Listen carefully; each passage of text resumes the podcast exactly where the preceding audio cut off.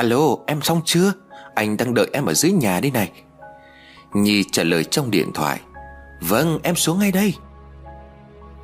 Ngày hôm nay là ngày Nhi dẫn quân về Hải Phòng ra mắt bố mẹ. Mấy ngày trước Nhi đã làm điện về nói chuyện với gia đình. Nhi đã kể hết mọi chuyện từ lúc quen quân cho bố mẹ nghe.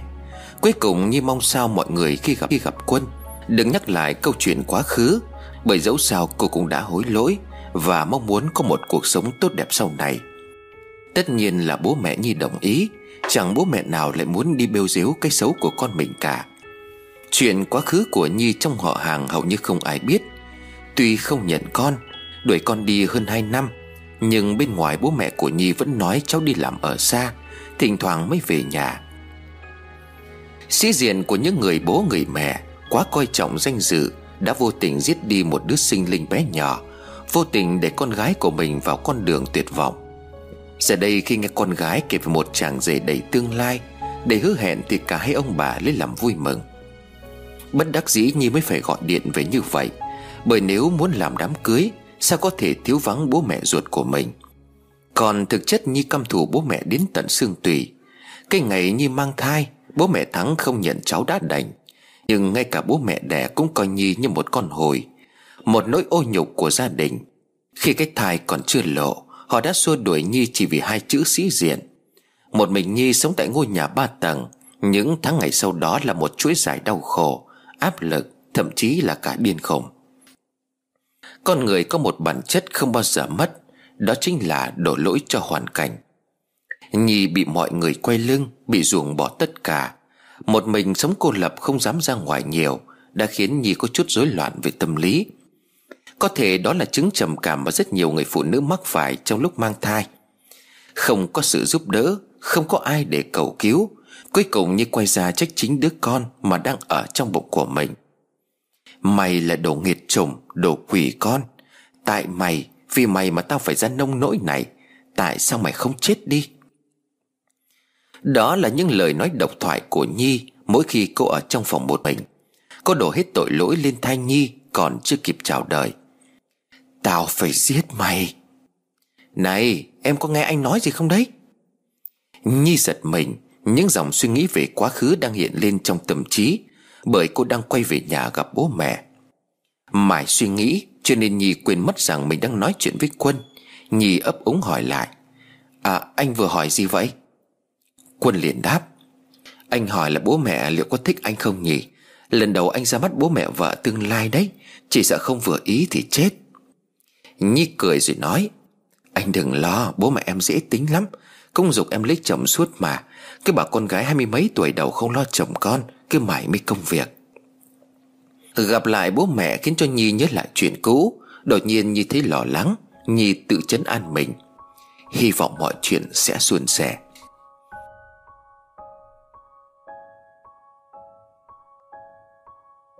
Quay trở lại ngôi nhà ba tầng tại Hải Dương sau hai ngày muốn họp bàn với mọi người, Nhưng nhìn ai cũng vui vẻ, Thành ra Duy chưa dám nói.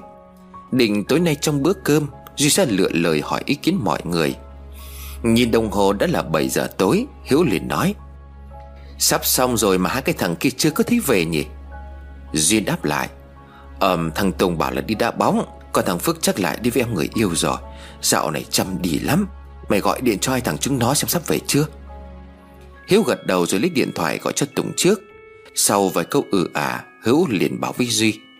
Thằng Tùng thì nói là 15 phút nữa, Còn xem thằng Phước xem nào.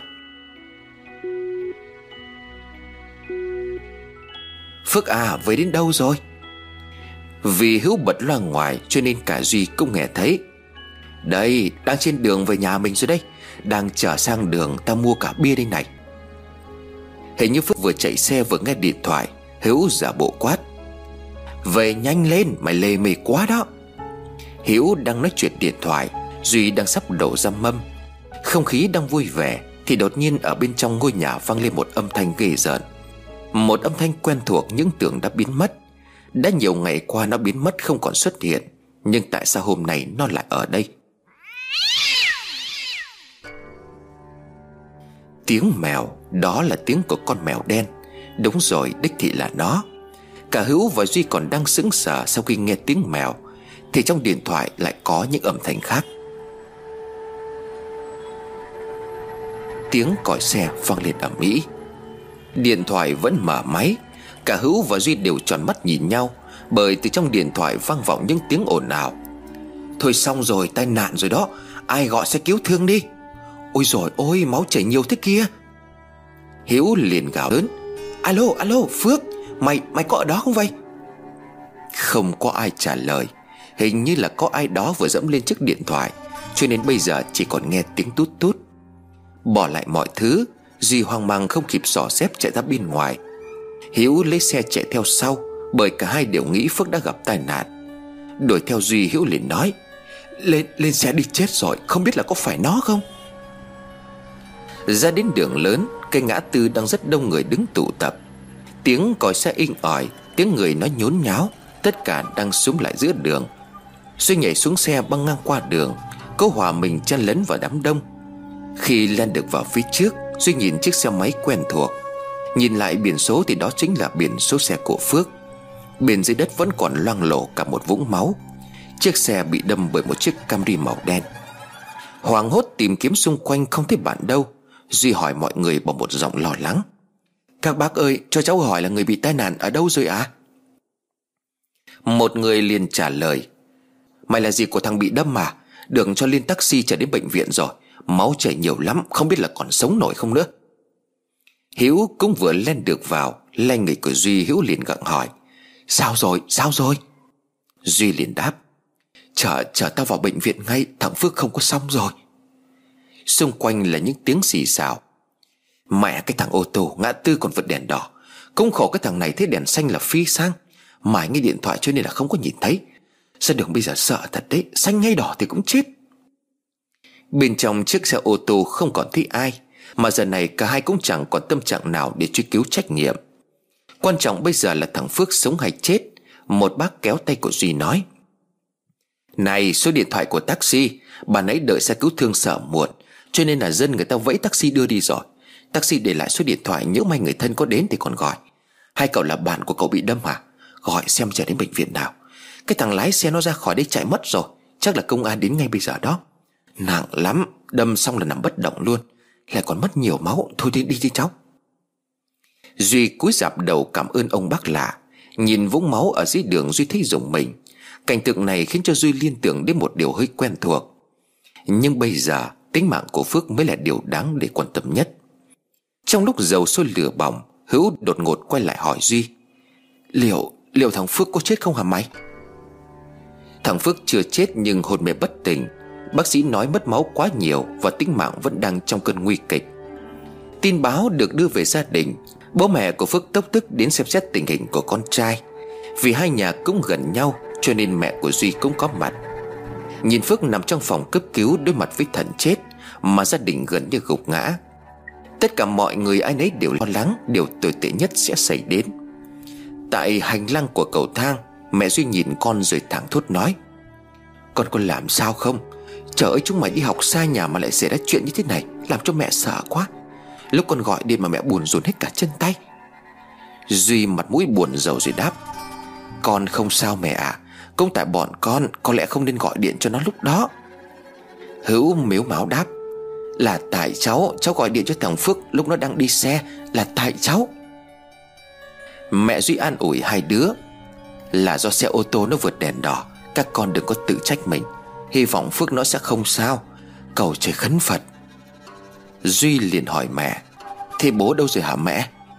Mẹ Duy liền đáp, Hai ngày trước bố con đi với một đoàn người lên vùng núi phía Bắc rồi. Mẹ nghe nói là đi tìm mộ liệt sĩ thì phải. Chắc vào sâu trong rừng cho nên là điện thoại cũng không có gọi được đâu. May mà con không sao, Nếu không thì ông ấy cũng lo lắng lắm. Duy hỏi bố bởi vì sau khi Phước gặp tai nạn Cảnh tường đấm máu nơi ngã tư Khiến cho Duy liên tưởng ngay đến vụ con mèo Bị Phước đánh bẫy.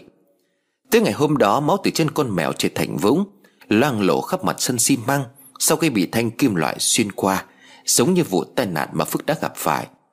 Lúc Duy và Hữu đến Phước đã được đưa đi, Nhưng vết máu đó thực sự ám ảnh. Còn một chi tiết nữa, Trước khi Phước bị tai nạn, Bên trong ngôi nhà Duy chắc chắn có nghe tiếng mèo kêu. Chuyện này đã vượt quá ngoài tầm kiểm soát. Trước khi Duy kịp cảnh báo cho mọi người, Thì Phước đã phải đối mặt với thần chết. Như vậy có nghĩa là, Những lời đồn đại xung quanh ngôi nhà không phải là không có căn cứ. Linh cảm xấu mà Duy cảm nhận được trước đây Đã biến thành sự thật, Và có thể nó chỉ mới vừa bắt đầu. Lúc này là lúc Duy cần sự giúp đỡ từ bố của mình, Bởi ông là một thầy cúng. Nhưng chớ trêu thay, Bố Duy lại không có ở nhà. Duy đang không biết phải giải quyết chuyện này làm sao. Hiện giờ tất cả đang quá hỗn loạn, Phước không biết sống chết thế nào. Hiếu đang trong tâm lý bất ổn, Vì từ lúc xảy ra tai nạn, Hiếu đều cho rằng do mình gọi điện, Cho nên Phước mới bất cẩn dẫn đến bị ô tô đâm. Nói đến đây mới nhớ còn Tùng. Do xảy ra chuyện nên từ sớm đến giờ Chưa ai gọi điện cho Tùng cả. Mở máy điện thoại ra cách đó gần một tiếng trước, Tùng có gọi điện cả cho Duy và Hữu, Nhưng đang trong cơn hoảng loạn, Cả hai đều không để ý. Duy vội vã gọi lại, Lúc này đã là 9 giờ tối, Có chuông nhưng mà không ai bắt máy. Duy gọi lại lần thứ hai, Lần này bên kia có người nghe, Duy vội hỏi, Tùng Tùng ơi, Thằng Phước nó bị tai nạn rồi, Nó đang nằm trong bệnh viện Nhưng mà tao có chuyện này muốn nói Mày phải rời khỏi cái ngôi nhà đó ngay, Mà mày đang ở đâu đó? Bên trong điện thoại không có ai trả lời, Chỉ có tiếng ù ù như là tiếng gió. Duy đột nhiên lạnh sống lưng, Nhưng mà Duy vẫn gặng hỏi tiếp. Sao không có trả lời? Mày làm sao đó? Mày ở đâu? Ở nhà hay ở đâu? Đi ra khỏi nhà ngay, tông tông ơi! Từ bên trong điện thoại bất ngờ vang lên một điệu cười lanh lành Đừng đi Đừng đi khỏi đây mà. Duy sợ hãi đánh rơi điện thoại. Hiếu nhặt điện thoại lên rồi lo lắng nói, Sao sao đấy? Thằng Tùng có nhà không? Duy ấp úng trả lời, Nó là nó. Không không xong rồi, Phải về phải về gấp. Duy quay sang nói với mẹ Mẹ, bây giờ con phải về nhà. Mẹ về đó không có tiện cho nên là hôm nay mẹ chịu khó tìm chỗ ở ngoài ngủ nhé. Con phải về xem lấy đồ đạc cho thằng Phước. Mẹ Duy liền đáp Ờ không sao đâu. Bà nãy bố mẹ Phước nói là phải chuyển lên tuyến trên. Mẹ lên đây thấy con không sao là mẹ yên tâm rồi. Khổ thân thằng Phước. Chắc lát mẹ bắt taxi về luôn. Các con cứ về nhà giúp bạn đi. Mà này đứng cẩn thận đó con. Về nhà gọi điện ngay cho mẹ. Duy chạy vội đi, Hiếu chạy theo rồi gọi.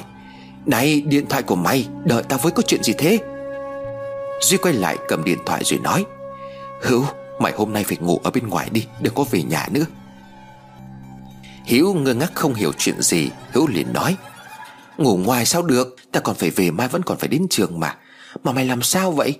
Bộ nhà thằng Tùng có chuyện gì hay sao? Mà mày nghiêm trọng thế. Duy không biết phải giải thích với thằng Hữu thế nào. Dẫu sao Hữu cũng chờ Duy đến đây.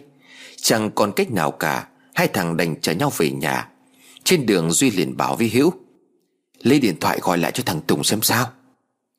Hiếu gọi nhưng điện thoại thuê bao. Sao máy của nó không có gọi được nhỉ?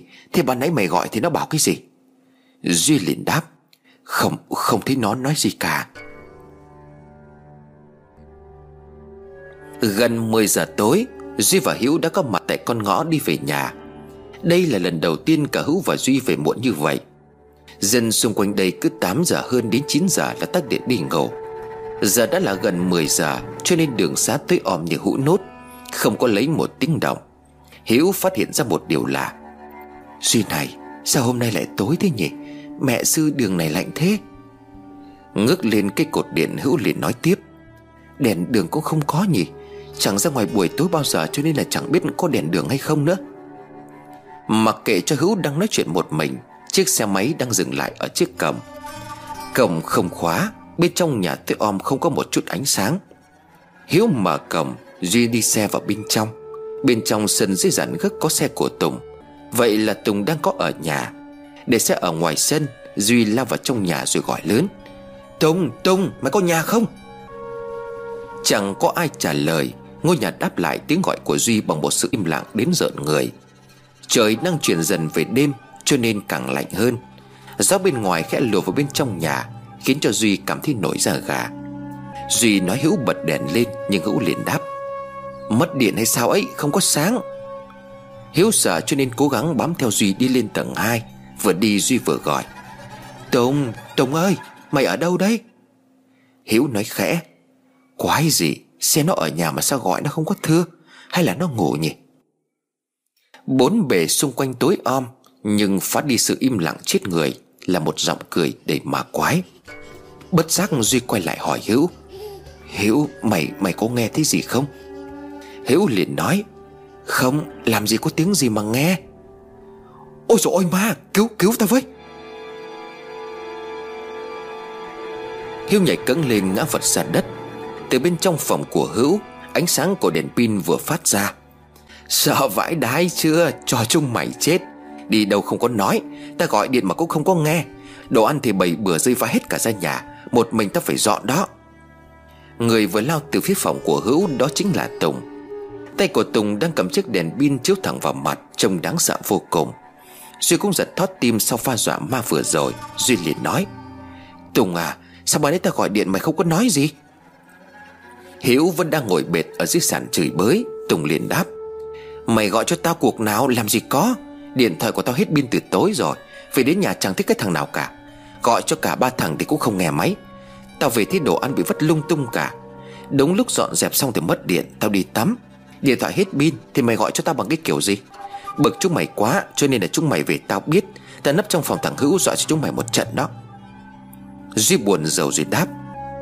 Thằng Phước bị tai nạn đang nguy kịch trong bệnh viện. Bọn tao vừa về từ đó. Nó giờ sống chết còn mong manh lắm. Duy nói Tùng mới nhớ, Lúc gần về đến nhà Tùng có thấy người ta súng lại ở ngã tư. Nhưng không nghĩ bạn mình bị tai nạn, Cho nên Tùng bỏ qua.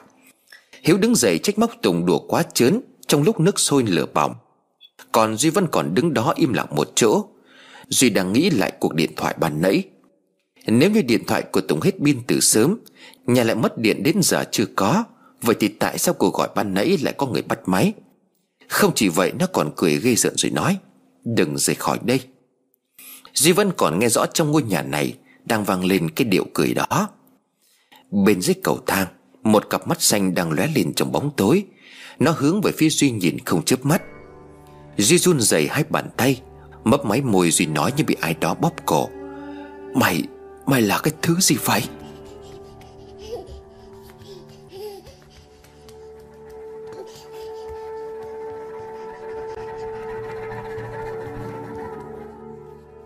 Duy, Duy, mày làm sao đấy? Ê, ê này, mệt quá à. Duy mở mắt ra sau hai cái vỗ nhẹ vào má tử hữu. Đã có điện suy thấy mình đang ngồi dựa vào hành lang cầu thang. Ngồi trước mặt là Tùng và Hữu. Tùng nhìn Duy lắc đầu rồi nói Chắc cả tối chưa có ăn gì đói quá nên mới ngất đúng không? May mà thằng Hữu đỡ kịp Không thì mặt mày cắm xuống sàn rồi đó. Duy ngơ ngác nhìn xung quanh Tao, tao bị ngất à, lâu chưa? Hiếu đáp lại Cũng được 2 phút rồi Mày vừa ngất thì có điện. Thôi đi nghỉ ngơi đi Giờ cũng muộn lắm rồi Ăn tạm cái gì mai tính tiếp. Tùng dìu Duy vào bên trong phòng. Duy lúc này vẫn còn hoang mang, Không tin là mình bị ngất. Trước lúc đó Duy còn nhìn thấy dưới cầu thang, Có thứ gì đó đang nhìn mình chằm chằm. Tùng lắc đầu bước ra khỏi phòng, Duy liền nói, Này, khoan đã Tao có chuyện này cần nói. Tùng thở dài rồi nói, Sắp nửa đêm rồi, Có cái chuyện gì để mai đi. Ngày hôm nay như vậy là quá đủ rồi, Tao đi ngủ đây. Mày cũng nên nghỉ ngơi đi, Nhìn sắc mặt của mày xanh xao lắm đó. Tao xin lỗi vì tao không biết chuyện của thằng Phước. Mong là nó sẽ không sao. Nhìn vẻ mặt buồn bã của thằng Tùng, Duy cũng không nói gì thêm nữa. Đúng vậy, ngày hôm nay đã là quá đỗi kinh hoàng. Tính mạng của một người bạn đang trong cơn nguy kịch. Nếu như còn bận tâm đến những chuyện khác E rằng nỗi ám ảnh mới thực sự giết chết một con người. Hơn nữa, tất cả mọi chuyện Vẫn chỉ là do Duy suy đoán. Khi trở về nhà Tùng vẫn an toàn. Gần đây Duy cũng thấy cơ thể của mình không được khỏe. Những buổi tối ba ngày gần nhất, Duy luôn phải nhờ đến sự trợ giúp của thuốc ngủ Mở ngăn kéo Lọ thuốc ngủ từ chủ cũ để lại vẫn còn nằm ở đó. Bỗng dưng Duy nhận miệng cười rồi tự nhủ, Có khi nào mình mới là người có vấn đề về thần kinh không vậy? Đêm hôm đó trong ngôi nhà Không có chuyện gì xảy ra cả.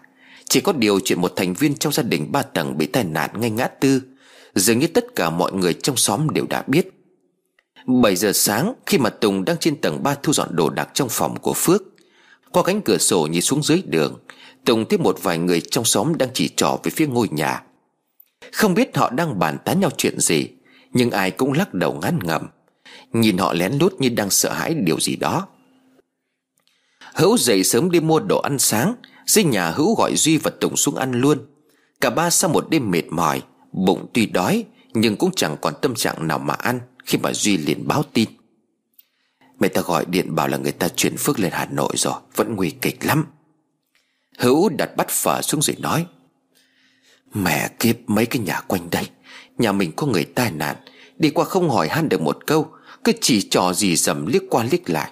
Xong tránh mặt tao như là tránh hồi vậy, Người ở đây hình như là có vấn đề về lịch sự tối thiểu chúng mày à? Tùng nghe Hữu nói vậy thì vội đồng tình. Thằng Hữu nói tao mới nhớ Đúng là sáng nay họ cứ đứng ở bên ngoài đường bàn tán về cái nhà mình. Ta cũng thấy có gì đó là lạ đấy. Duy đi ra đóng tất cả các cửa lại Trước ánh mắt đầy thắc mắc của hai người bạn. Duy liền nói Tao Tao có điều này muốn nói với hai chúng mày Nhưng mà sợ chúng mày không có tin. Chuyện này có liên quan đến thằng Phước. Hiếu nhìn mặt Duy cũng thấy hơi rợn rợn Đôi mắt thâm quầng vì thiếu ngủ, Gương mặt hốc hác Lại thêm giọng nói đầy khàn khàn. Chưa bao giờ thấy Duy tỏ ra như vậy, Tùng liền đáp. Tối qua mày cũng định nói cái gì đó, Cứ nói đi xem nó thế nào. Tùng và Hiếu im lặng chờ đợi.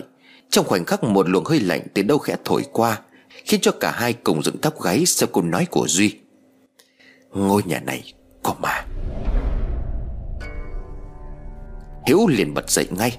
Ây mày đừng có chơi hù nha mày. Giờ mà mày cũng làm như giống bọn nó á? Nhưng Tùng kéo Hiếu ngồi xuống Khuôn mặt của Tùng khét cau lại, Mặc dù vẫn giữ vẻ bình tĩnh. Tùng nuốt nước bọt rồi nói, Thằng Duy nó không đem cái chuyện này ra đùa bao giờ cả. Lặng yên nghe nó nói đi xem nào. Hiếu xanh mặt ngồi xuống, Tự nhiên Hiếu cảm thấy ngôi nhà này trở nên âm u đáng sợ. Hiếu lắp bắp nói, Thế thế đi ra ngoài rồi hãy nói. Duy lắc đầu, Có đi đâu thì cũng vậy thôi. Một khi chúng ta đã ở trong ngôi nhà này, Thì đồng nghĩa với việc nó sẽ đeo bám chúng ta. Hiếu gặng hỏi Nó, nó là cái gì? Sao mặt mày nhìn đáng sợ vậy hả Duy? Mày bị làm sao thế? Duy bỗng tự nhiên mỉm cười ngây dài Nó là thứ mà mày đã nhìn thấy ở dưới sân Từ trên sân thượng đó. Chính là nó Con ma của nhà này. Nó chính là cái thứ đã gây ra tai nạn cho thằng Phước Chúng mày có biết không? Nhìn Duy mà Hữu cảm thấy nổi da gà Hữu quay sang phía Tùng Tùng liền nói Mày có thể nói rõ hơn được không? Rốt cuộc mọi chuyện là thế nào? Tắt nụ cười Duy làm lại vẻ nghiêm trọng rồi nói. Chứ mày còn nhớ cái vụ thằng Phước bẫy con mèo không? Rồi tối đó nó còn đốt cả con búp bê Mà con mèo thao về.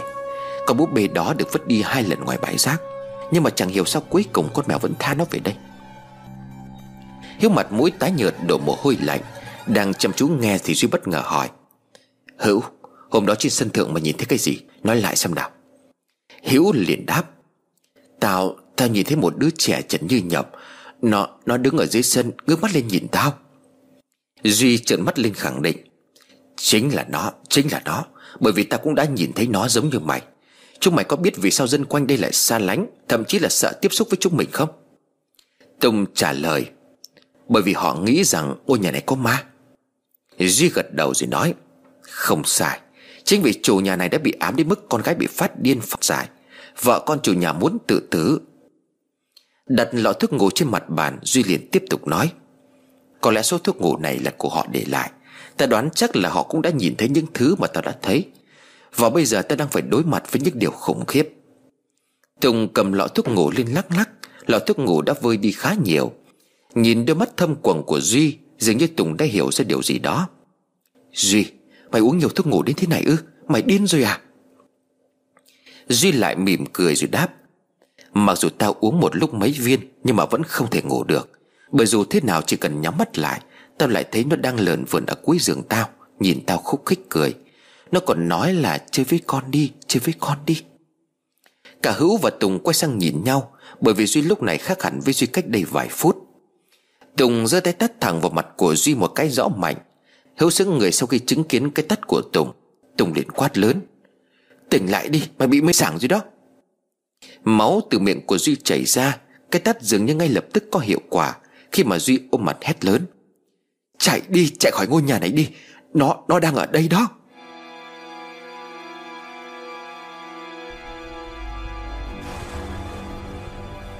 Như một phản xạ tự nhiên, Tùng kéo người của Duy đứng dậy.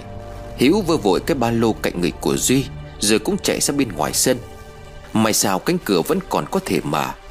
Bên ngoài trời âm u bởi đây đang là cuối thu, Thời tiết xe lạnh. Đã 8 giờ sáng nhưng mà ánh nắng vẫn còn khá yếu ớt.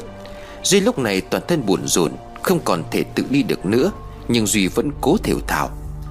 Bỏ vứt cái ba lô xuống đi. Hiếu sợ đến run cả người, Nhưng do không biết bên trong có thứ gì, Cho nên Hiếu vẫn kéo khóa mở ba lô ra. Khi mà cả ba chạy ra đến ngoài sân, Chẳng hiểu sao Hiếu liền hét ẩm lên. Hiếu quăng cả cái ba lô lên trời. Cái ba lô rơi xuống mặt đất, Bên trong không được máy tính sách vở gì cả. Từ bên trong chiếc ba lô Còn búp bê rách nát quen thuộc rơi ra ngoài. Nhưng kinh sợ hơn nữa Là cái đầu của nó đang lông lốc đến gần gốc cây gấc. Miệng của cái đầu búp bê đang nhận miệng cười. Cả ba lặng người khi mà từ phần thân của con búp bê Đang vang lên tiếng cười để mà quái. Đây là loại búp bê đồ chơi, Cho nên bên trong bụng có phát ra tiếng dành cho trẻ con. Nhưng rõ ràng nó đã bị đốt rồi cơ mà. Tiếng cười phát ra từ con búp bê biến mất.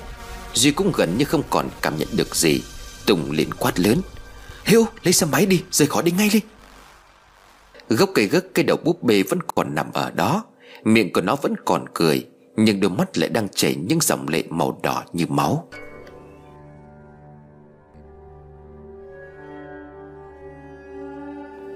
Tỉnh lại rồi, Nó mở mắt rồi kìa. Giọng của Hữu gọi Tùng khi mà Duy đã tỉnh dậy. Tùng vội vàng lao đến Duy nhăn mặt vì đầu vừa trải qua một cơn đau dữ dội.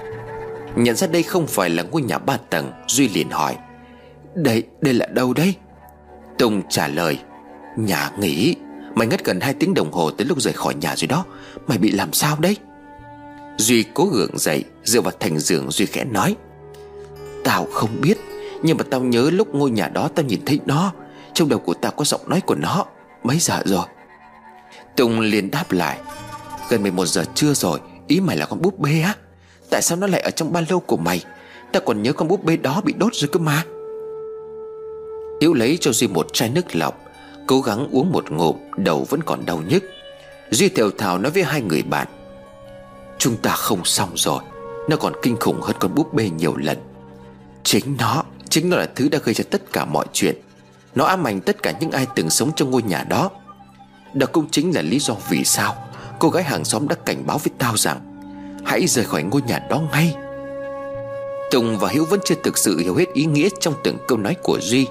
Lần nãy cả hai bỏ chạy là bởi vừa nhìn thấy con búp bê trong ba lô của Duy. Con búp bê giống với con búp bê đã bị Phước đốt mấy ngày trước, Nhưng Duy vẫn cứ luôn miệng nhắc đến nó, Trong khi nó là ai thì vẫn còn là một bí ẩn. Không chịu nổi sự tò mò Tùng liền hỏi lại. Lúc ở nhà mày có nói Là thằng Phước bị tai nạn rồi đốt con búp bê Nhưng mà rốt cuộc thì mọi chuyện là thế nào? Tại sao mày nói tao chẳng hiểu gì cả? Hiếu liền chen vào. Nhà, nhà đó có ma thật hả? Duy ngồi im lặng một lúc Sau khi chấn tĩnh lại Đầu cũng đã bớt đau. Duy bắt đầu kể lại mọi chuyện mà Duy đã âm thầm tìm hiểu được Trong suốt thời gian vừa qua. Duy liền nói. Trước tiên phải nói về ngôi nhà mà chúng ta đang thuê. Đã bao giờ chúng mày thắc mắc Tại sao ngôi nhà ba tầng Đầy đủ tiện nghi như vậy, Mà chủ nhà lại đồng ý cho chúng ta thuê Với một cái giá rẻ bèo như vậy không? Nội những cái đồ vật trong ngôi nhà Cũng đáng giá gấp trăm lần. Nếu mà chúng ta có ý định xấu, Thuê rồi mang đồ đi bán. Đằng này chỉ với 6 tháng đặt cọc, Bà ta cho chúng ta toàn quyền sử dụng ngôi nhà, Thậm chí là còn không thèm đến kiểm tra tình hình thế nào cả. Đó là bởi vì ngôi nhà đó bỏ không, Cũng không có ai dám thuê cả. Tại vì ngôi nhà đó có một lời đồn đại về ma quỷ. Tùng nghe không bỏ sót một chữ nào, Tùng liền nói, Lời đồn gì? Duy tiếp tục nói, Trước đó ai ở thì ta không biết, Nhưng mà theo lời bà cụ nhận xác, Nhà ở tận cuối con đường đất trong ngõ, Thì ta biết được chủ nhà này Công chính là anh trai của bà An Từ bên Đức quay về Việt Nam.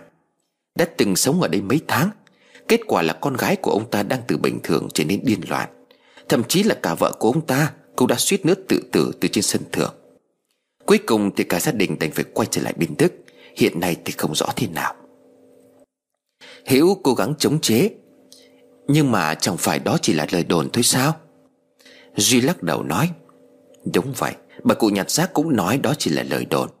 Nhưng mà thêm một chi tiết nữa, Khiến tao cho ngôi nhà này có vấn đề. Đó chính là chủ thuê nhà trước cả khi anh trai của bà An về. Bà An từng nói là người thuê trước kia chẳng hiểu vì sao mà người ta bỏ lại toàn bộ đồ đạc Rồi chấm dứt hợp đồng thuê nhà. Bà An bảo là do họ xây xong cái nhà mới Cho nên là không cần đồ cũ. Tuy nhiên thì nhiều khả năng đó chỉ là một lời nói dối. Họ bỏ đi vì một lý do khác, Một lý do giống như chúng ta bây giờ, Hoặc là Đang nói bỗng nhiên Duy dừng lại. Hiếu và Tùng như bị cuốn vào từng câu từng chữ, Những phân tích chặt chẽ của người bạn mình Hiếu liền gặng hỏi, Hoặc là làm sao? Mày nói tiếp đi chứ. Duy tiếp tục bằng một giọng run rẩy. Hoặc là chính họ đã gây ra điều gì đó tại ngôi nhà này. Một tội ác, Và vì thế họ đã vội vã rời đi. Tao tao đã từng mơ thấy một giấc mơ, Có người bị giết trong ngôi nhà đó. Một giấc mơ hỗn loạn, không rõ ràng. Nhưng với tất cả những gì đang xảy ra Ta dám khẳng định ngôi nhà này vô cùng đáng sợ. Tất cả chúng ta đã dính vào cái chuyện này, Và kết cục như thế nào Thì không ai có thể biết. Hiếu toát lạnh mồ hôi Đúng như lời Duy phân tích, Những người dân xung quanh ngôi nhà đó Có một thái độ cư xử rất lạ Với bốn cậu thanh niên. Họ luôn tìm cách xa lánh, Tránh tiếp xúc với những ai ở trong ngôi nhà ba tầng đó. Đó chính là lý do vì sao Bà hàng xóm thả chót đuổi Hữu, Mặc dù Hữu có ý tốt. Bà ta sợ đem đồ đạc từ ngôi nhà ma đó sang đây, Rồi gia đình họ sẽ bị gánh họa. Hiếu ấp úng hỏi Duy, Vậy vậy bây giờ phải làm thế nào mày? Duy liền đáp Rời khỏi đó ngay. Chúng ta không được ở đó nữa. Hiện tại đây là cách duy nhất. Tất cả những người từng sống trong ngôi nhà này đều phải bỏ đi. Trước khi có chuyện gì xảy đến, Chúng ta phải đi ngay, Nếu không đã quá muộn. Tùng liền đáp lại. Vậy vậy còn đồ đạc, sách vở nữa. Nhưng mà có một chuyện ta thắc mắc, Đó là tại sao người dân xung quanh ở đây Lại không cảnh báo cho chúng ta biết? Duy thở dài rồi đáp. Họ cũng không hẳn là xấu đâu. Nhưng mà bà An ở đây cũng không phải là người hiền lành. Bà ta cho vay nặng lãi. Có lẽ bà ta đã đe dọa dân xung quanh đây, Không ai được bép xếp về ngôi nhà. Hoặc cũng có thể là do dân họ sợ Nếu mà tiết lộ ra điều gì đó Thì họ sẽ gặp họa. Tao nghe bà cụ kể mấy nhà gần đó có kháo nhau. Cứ nửa đêm họ lại thấy tiếng khóc. Rồi lắm hôm trước khi chúng ta đến thuê nhà, Đến tầm 1-2 giờ sáng, Thì điện bên đó lúc bật lúc tắt. Mặc dù là không có ai ở cả. Còn chuyện tại sao bà An cho chúng ta thuê xẻ mà không sợ bị mất đồ. Là bởi việc gia chủ bị ma ám ra, Thì còn có một tên trộm liền vào đó thoát đồ. Đồ chưa lấy được hôm sau đã thấy nằm ra giữa hiên nhà Với một đôi chân bị gãy. Tên trộm khai là bị ngã cầu thang, Nhưng hắn có nói thêm là hắn bị một thứ gì đó đẩy. Với những chuyện này thì việc không ai muốn liên lụy là điều có thể hiểu được. Đồ đằng không quan trọng bằng tính mạng. Cũng nhân dịp trường được nghỉ hai tuần Tao tạm thời là chúng ta nên quay về nhà. Ta sẽ tìm sự giúp đỡ từ bố của tao. Tuy những chuyện này khó giải thích, Cơ mà cần tác vô ánh náy. Hiếu vội vàng đồng tình. Thằng Duy nó nói đúng đó, Bây giờ tao mới xả. Hôm trước thằng Phước bị tai nạn nhìn vũng máu trên đường, Tao lại nhớ lại cái cảnh bẫy mèo. Về về nhà thôi, Giờ có cho tiền ta cũng không có ở đó đâu. Hiếu là người sợ ma, Cho nên nghe Duy nói như vậy cũng đồng ý ngay. Nhưng Tùng thì khác, Giống như Phước, Tùng cứ không tin vào mấy chuyện ma quỷ. Mặc cho Duy đã phân tích từng chút một, Nhưng Tùng vẫn chỉ cho đó là suy luận không có căn cứ. Tùng miễn cưỡng chấp thuận. Ở về quê cũng được, Nhưng mà tao phải quay lại đó lấy đồ đạc cả xe máy nữa. Chẳng lẽ để lại hết đó sao? Tao vẫn chưa tin chuyện này đâu. Trước mắt tao sẽ lên Hà Nội thăm thằng Phước đã. Chú mày có đi không? Hữu ngập ngừng, còn Duy thì nói, Mày đi thăm đi, Tao về nhà tìm bố. Tao biết chuyện này kể ra rất khó tin, Nhưng mà tao tin vào linh cảm của mình Hữu liền nói với Tùng, Mày có thể không tin, Nhưng mày giải thích dùm tao xem tại sao con búp bê đó Lại có ở trong ba lô của thằng Duy, Nó bị đốt rồi cơ mà. Tùng nhếch mép cười rồi đáp, Cái loại búp bê đó người ta sản xuất cả ngàn con. Hơn nữa, biết đâu có người tự cái búp bê Rồi dựng lên câu chuyện để làm trò về mục đích nào đó thì sao? Thằng Phước bị tai nạn là do nghe điện thoại không chú ý đường Đừng nghĩ chỉ vì một câu chuyện ma nhảm nhí Có thể thay đổi được hoàn cảnh. Bố mày là thầy cũng có phải không Duy? Hữu liền gắt Kìa Tống, mày nói gì đấy? Bạn bè với nhau mày nỡ nói như vậy sao? Thằng Duy, nó nó cũng có ý tốt cho nên là Hiếu chỉ nói hết câu Thì Tùng đã quát lại. Im đi, Để tao ghét nhất là cái bọn thầy cúng. Nhưng tưởng chơi với nó sẽ khác Nhưng mà cuối cùng vẫn chỉ là những trò mèo bẩn thỉu. Chúng mày sợ thì cứ việc đi. Còn đối với tao, Ma quỷ cũng chẳng là cái nghĩa địa gì cả. Tùng bước ra ngoài rồi đóng sầm cánh cửa lại. Bên trong Duy đứng lặng người, Hữu an ủi. Đừng suy nghĩ, Chắc nó có lo lắng quá cho nên vậy thôi. Giờ tính thế nào? Duy cười buồn rồi nói, Tao với mày về quê vậy, Nhớ giữ liên lạc, Có chuyện gì thì tao sẽ thông báo.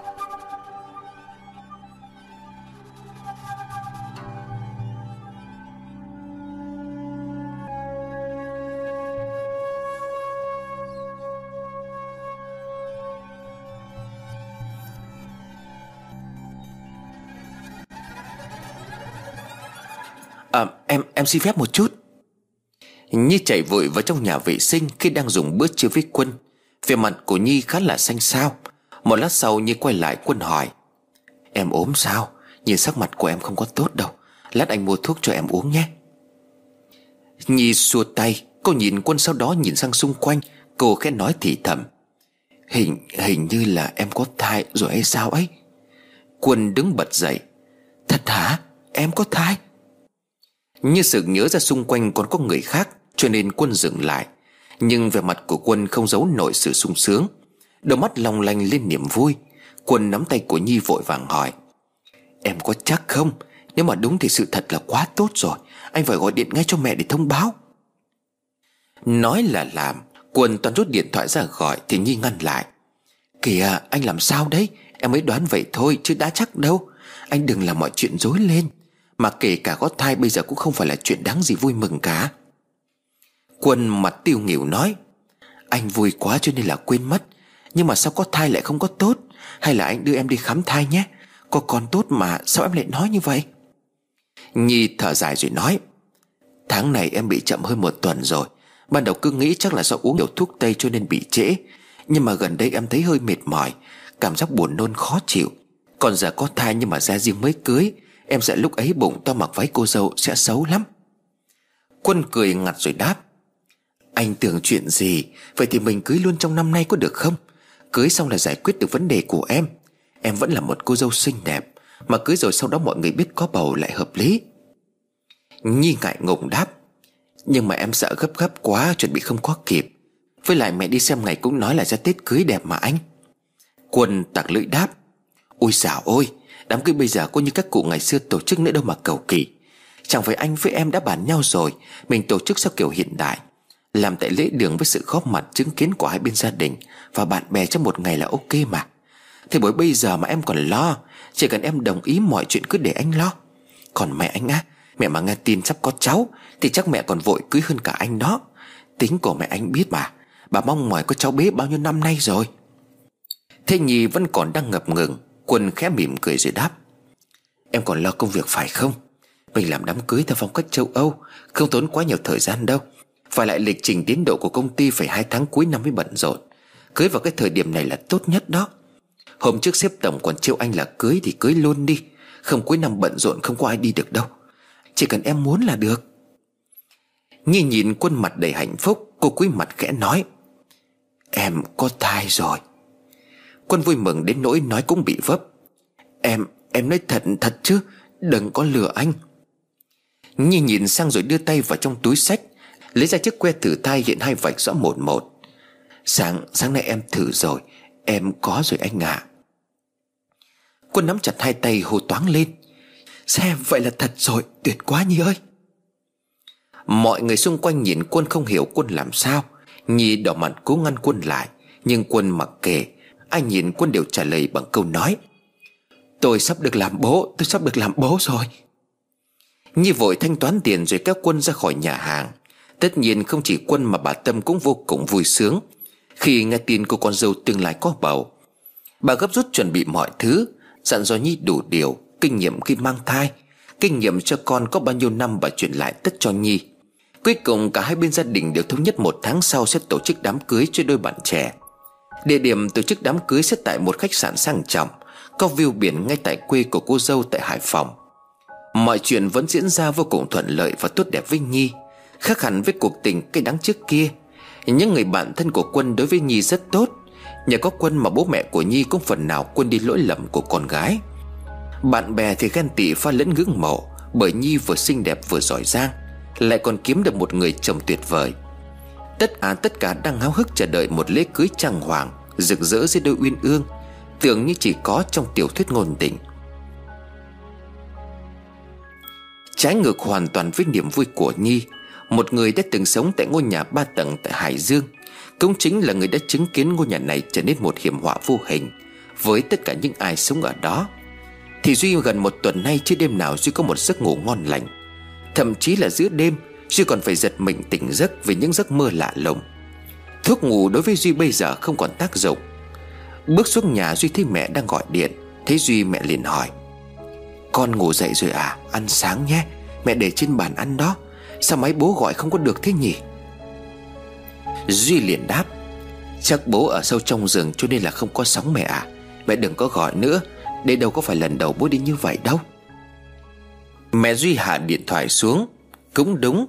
Hàng năm bố Duy đều đi một chuyến dài ngày. Nhanh thì hai ba tuần, Mà lâu cũng phải đến cả hai tháng.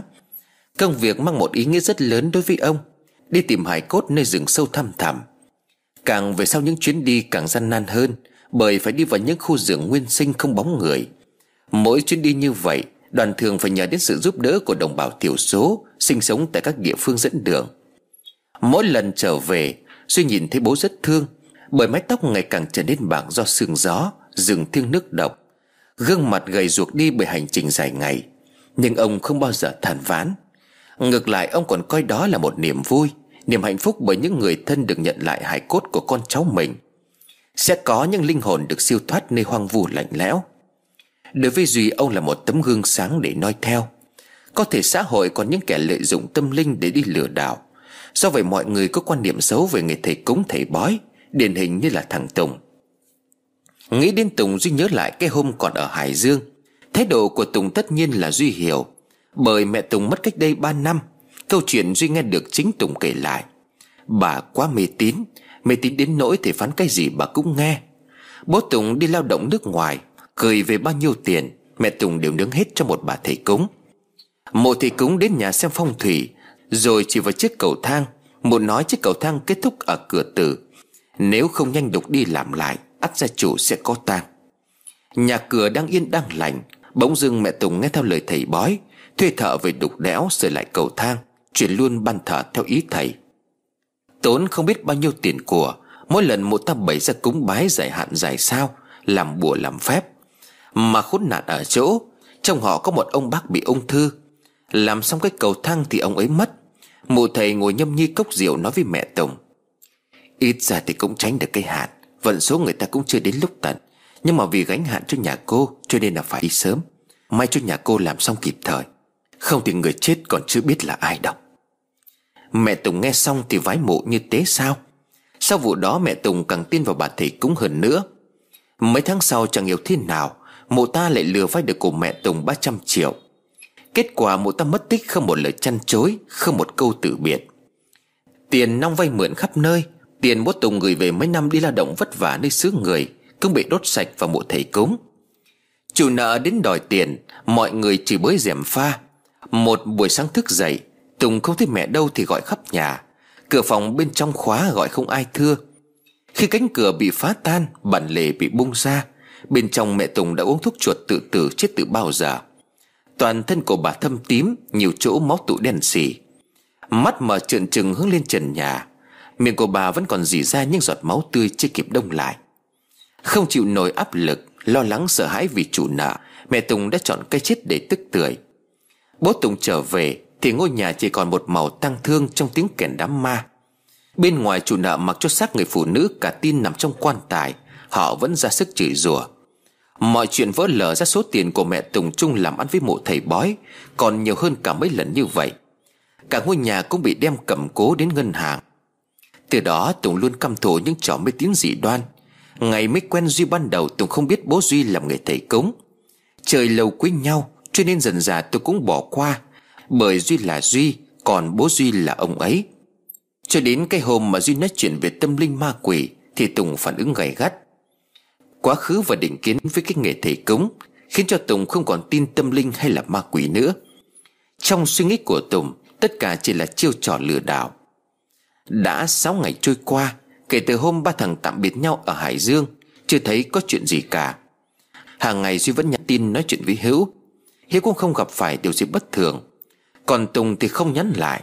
Gọi điện cho bố mẹ Phước thì hai bác con nói, Tùng có lên đây thăm Phước, Nhưng chỉ ở lại một ngày sau đó ra về. Phước vẫn hôn mê bất tỉnh, Chưa có dấu hiệu hồi phục. Bất ngờ điện thoại của Duy có chuông. Số máy này là số máy lạ. Bấm nghe Duy liền hỏi. Alo, ai vậy? Một giọng nói quen thuộc vang lên. Tao tao hữu đây. Duy ơi, có cái chuyện này không ổn rồi. Thằng thằng Tùng Thằng Tùng nó. Chẳng hiểu có chuyện gì xảy ra, Nhưng mà giọng của hữu nói như sắp đứt hơi. Duy gặng hỏi. Làm sao, thằng Tùng làm sao? Hữu liền nói tiếp. Không không biết nó đi đâu ấy. Ta gọi số điện thoại máy bàn của nhà nó hôm nay. Bố nó nghe xong ta bảo là cho cháu gặp Tùng. Thì bố nó bảo là thằng Tùng không có nhà. Nó bảo là lên trường từ hai ngày trước rồi. Ta lo lắm, Hay là hay là có chuyện gì xảy ra với nó rồi hả Duy? Duy vội lên trên tầng tránh cho mẹ nghe thấy. Bởi sau vụ tai nạn của Phước, Mẹ Duy cũng rất lo lắng cho con của mình. Bố mẹ nào cũng vậy thôi. Nhân dịp trường còn đang nghỉ, Duy trở về nhà cũng khiến cho bà yên tâm hơn phần nào. Biết tính của mẹ, Cho nên Duy cũng không dám kể chuyện gì. Những ngày qua Duy đều cố gắng gọi điện cho bố, Nhưng kết quả cũng giống như mẹ mình. Điện thoại của ông luôn trong tình trạng không liên lạc được. Mà bây giờ mới nhớ, Trong rừng thì làm gì có điện để mà sạc điện thoại. Cầu gạch châu pin thì cũng chỉ được độ một tuần. Đóng cửa phòng lại, Duy liền đáp. Đừng vội lo lắng, cứ bình tĩnh đã. Thế mày có hỏi được bố nó thêm gì không? Hiếu liền đáp. Không, bố nó cũng hỏi tao là không ở chung với nó hay sao Mà còn gọi điện hỏi. Thì tao trả lời là khoa cháu ngày mai mới phải lên trường. Xong là tao cúp máy luôn. Trường nghỉ hai tuần cơ mà. Với lại chẳng phải đã bảo nhau không quay lại ngôi nhà đó nữa còn gì. Thằng này đang nghĩ gì vậy? Duy suy nghĩ một lát rồi liền bảo Hiếu Tao tao phải quay lại ngôi nhà đó. Hiếu liền gào lên, Mày điên à Ngôi nhà đó có ma đó. Mày quay lại đó làm gì? Tao nhớ rồi, Đúng cái hôm đó tao cũng nhìn thấy nó, Mà hình như là tao còn muốn nhảy từ trên sân thượng đó. Ánh mắt ánh mắt của nó Cứ như là đang gọi tao vậy. Không, tao thả chết chứ không quay lại đó đâu. Mà có khi tao còn nghỉ học luôn đó, Không có học nữa đâu. Ma quỷ không có đùa được đâu. Nó muốn giết hết chúng ta đấy. Đừng quay lại đó, nghe tao đi. Duy khẽ đáp. Nhưng mà nhiều khả năng thằng Tùng đang ở đó. Nó không nghe, không tin những gì mà tao nói đâu. Mày cũng biết là nó không muốn về nhà còn gì. Nhưng ngày nghỉ lễ Tết nó chỉ về nhà một ngày, Rồi sau đó lại quay lại nhà trọ. Mày không phải đi Chuyện này để tao đi một mình thôi. Dẫu sao tao cũng có một giấc mơ kỳ lạ. Tuy ở nhà nhưng mà điều đó vẫn còn đang thôi thúc tao phải quay lại cái ngôi nhà đó. Hôm qua tao mơ thấy. Đang nói chuyện thì điện thoại báo ngắt. Nhưng ngay sau đó có tin nhắn từ số của Hữu. Bố tao lấy lại máy rồi. Điện thoại của tao hết pin, chỉ nhắn tin được thôi. Mày đã nói thế thì tùy mày. Còn tao Tao sẽ không quay lại ngôi nhà đó đâu. Cẩn thận nhé. Trong bốn thằng chơi với nhau mỗi thằng một tính. Hiếu nhát ma là điều ai cũng biết. Nghe kể ngày bé Hiếu bị ma dẫn ra tận nghĩa địa, Mất nguyên một ngày gia đình mới tìm thấy. Từ đó trở đi Hiếu như bị kẻ yếu bóng vía, Không dám đi đâu vào buổi tối quá 9 giờ. Hiếu nó kể bố mẹ nó ngày xưa, Phải đem nó lên chùa để gửi, Vì đêm hôm đó nó không ngủ được mà cứ quấy khóc. Lắm lần nó ngủ yên, Thì sáng ngày hôm sau người cứ bị bầm tím, Như có ai đó bấu bẹo vậy. Mà chính Hiếu còn bảo năm nó học lớp 9 7 giờ tối đã đi mua mì tôm. Đi qua gốc đa gần chợ, Nó nhìn thấy một người phụ nữ ngồi trên cành đa vắt vẻo Tóc dài xóa từ trên cành cây chạm xuống dưới đường. Sợ đến chết đứng cả người.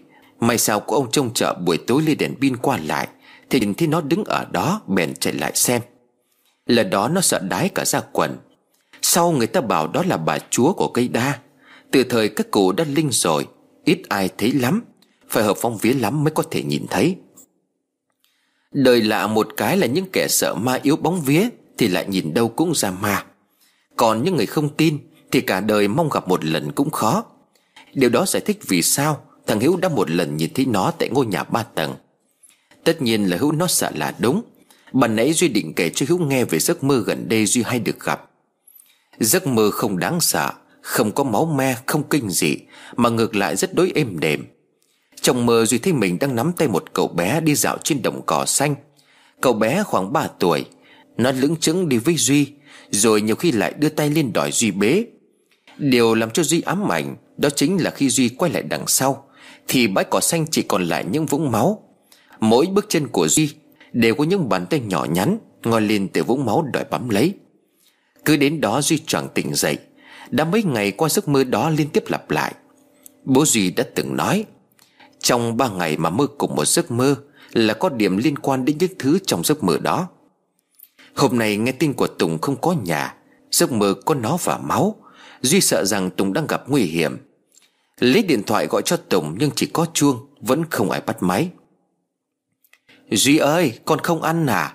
Chưa rồi đó, Mẹ phải đi có việc Cơm mẹ nấu ở dưới nhà rồi con nhé. Duy mở cửa phòng chạy xuống, Duy liền nói, Mẹ, con phải lên trường ngay mẹ ạ. à. Con không có ăn cơm đâu. Nếu mà bố có gọi về hay là mẹ liên lạc được với bố, Thì bảo bố gọi cho con nhé. Mẹ Duy suýt xòa rồi nói, Thì ăn cơm đi rồi hãy đi. Từ nhà mình đến Hải Dương con bắt xe có phải chập tối mới đến. Duy cười rồi đáp Dạ vâng mẹ cứ đi đi. Lát con ăn rồi con đi mẹ ạ. Con nói không mẹ về không thấy đâu mẹ lại lo. Mẹ Duy gật đầu rồi ra khỏi nhà. Duy cũng nhanh chóng thu xếp vài bộ quần áo cho vào ba lô. Là một điều đã 6 ngày mà bà An vẫn không gọi điện cho Duy. Nhà cửa bỏ không thì chắc bà ấy phải gọi điện rồi. Đằng này vẫn như bình thường. Điều đó càng giúp cho Duy khẳng định Tùng đang ở trong ngôi nhà ba tầng. Bởi còn có người ở cho nên bà An không gọi. Hoặc cũng có thể bà ta biết chuyện Phước bị tai nạn, Cho nên không dám bén mảng đến ngôi nhà đó nữa. Sắp xếp đồ đạc xong, Duy An vội bắt cơm rồi ra bến xe bắt xe đi Hải Dương. Trên đường xảy ra một vụ tai nạn Khiến cho giao thông bị ách tắc. Chờ đợi càng khiến cho Duy cảm thấy sốt ruột, Trong lòng nóng như lửa đốt. Duy đã gọi điện cho Tùng ba cuộc tới lúc rời khỏi nhà, Nhưng kết quả vẫn là không có ai bắt máy. Chuyến xe khách dừng lại tại địa phận tỉnh Hải Dương, Lúc này đã là gần 7 giờ tối. Lý do Duy bị chậm 2 tiếng so với bình thường. Bắt ôm đến khu vực xóm lũng, cũng là nơi Duy cùng bạn bè thuê ngôi nhà ba tầng. Chả vội tiền xe ôm, Duy đi bộ vào bên trong ngõ. Trong đầu không biết liệu rằng Tùng có ở nhà hay không Đứng trước cánh cổng khép hở không khóa, Ngôi nhà tối om không lấy có một ánh điện. Một cảm giác rợn rợn bủa vây xung quanh Duy. Ngôi nhà im lìm chìm vào trong bóng tối, Khiến bất cứ ai nhìn thấy cũng cảm thấy sợ hãi.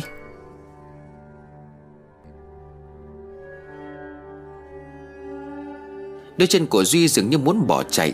Linh tính mách bảo Duy ngôi nhà này chứa đựng những điều nguy hiểm. Tuy nhiên lý trí lại muốn Duy bước vào. Bởi chẳng biết trong ngôi nhà có người hay không. Nhưng cánh cửa vừa được mở ra Kèm theo những âm thanh gai góc rợn người. Trong nhà vẫn không có ánh sáng Duy cất tiếng gọi. Tùng, Tùng ơi Mày có ở trong đó không? Chẳng có ai trả lời Hai cánh cửa mở rộng như đang mời gọi Duy đi vào bên trong. Và Duy đã làm như vậy. Nỗi sợ hãi khiến cho toàn bộ cơ thể của Duy đang lạnh cóng Nhưng đôi chân vẫn bước đi từng bước chậm chạp. Cho đến khi Duy hòa mình trong bóng tối của căn nhà. Cánh cửa đóng sầm lại Khiến cho Duy giật mình. Duy liền hét thật to. Tùng, mày ở đâu? Lên tiếng đi. Tao biết mày đang ở trong nhà. Sau tiếng gọi của Duy, Bóng đèn trong nhà bỗng trở nên lập lòe, Lúc bật lúc tắt. Bất chợt, Duy nghe thấy trên tầng hai có tiếng động như ai đó vừa mở cửa. Nén lại nỗi sợ hãi, Duy chạy tục mạng lên tầng hai. Cánh cửa phòng của Duy và Hữu vẫn đang đóng. Bên ngoài hành lang điện bật không sáng Nhưng trên tầng ba đang có tiếng cười. Trên này này tìm con đi nè. Tiếp đó là tiếng bước chân chạy rầm rầm trên tầng ba. Có người, có người đang ở trong nhà. Duy bật đèn điện thoại rồi chạy lên trên Miệng vẫn gào lớn. Tùng trả lời tao đi. Lên tầng 3 Duy không thấy ai cả. Nhưng thoáng có một cái bóng vừa vụt qua ở lối sân thượng. Cái bóng đó lao đi rất nhanh, Như một phản xạ tự nhiên, Duy tiếp tục lao theo cái bóng đó. Trên sân thượng lúc này gió thổi vù vù, Không khí bỗng trở nên lạnh toát. Duy nhìn thấy đứng giữa sân thượng không ai khác Chính là Tùng. Nhưng có lẽ người đó chỉ mang hình dạng của Tùng, còn bên trong đang là nó. Trong không trung lại vang lên tiếng cười. Tìm được rồi, Tìm được rồi.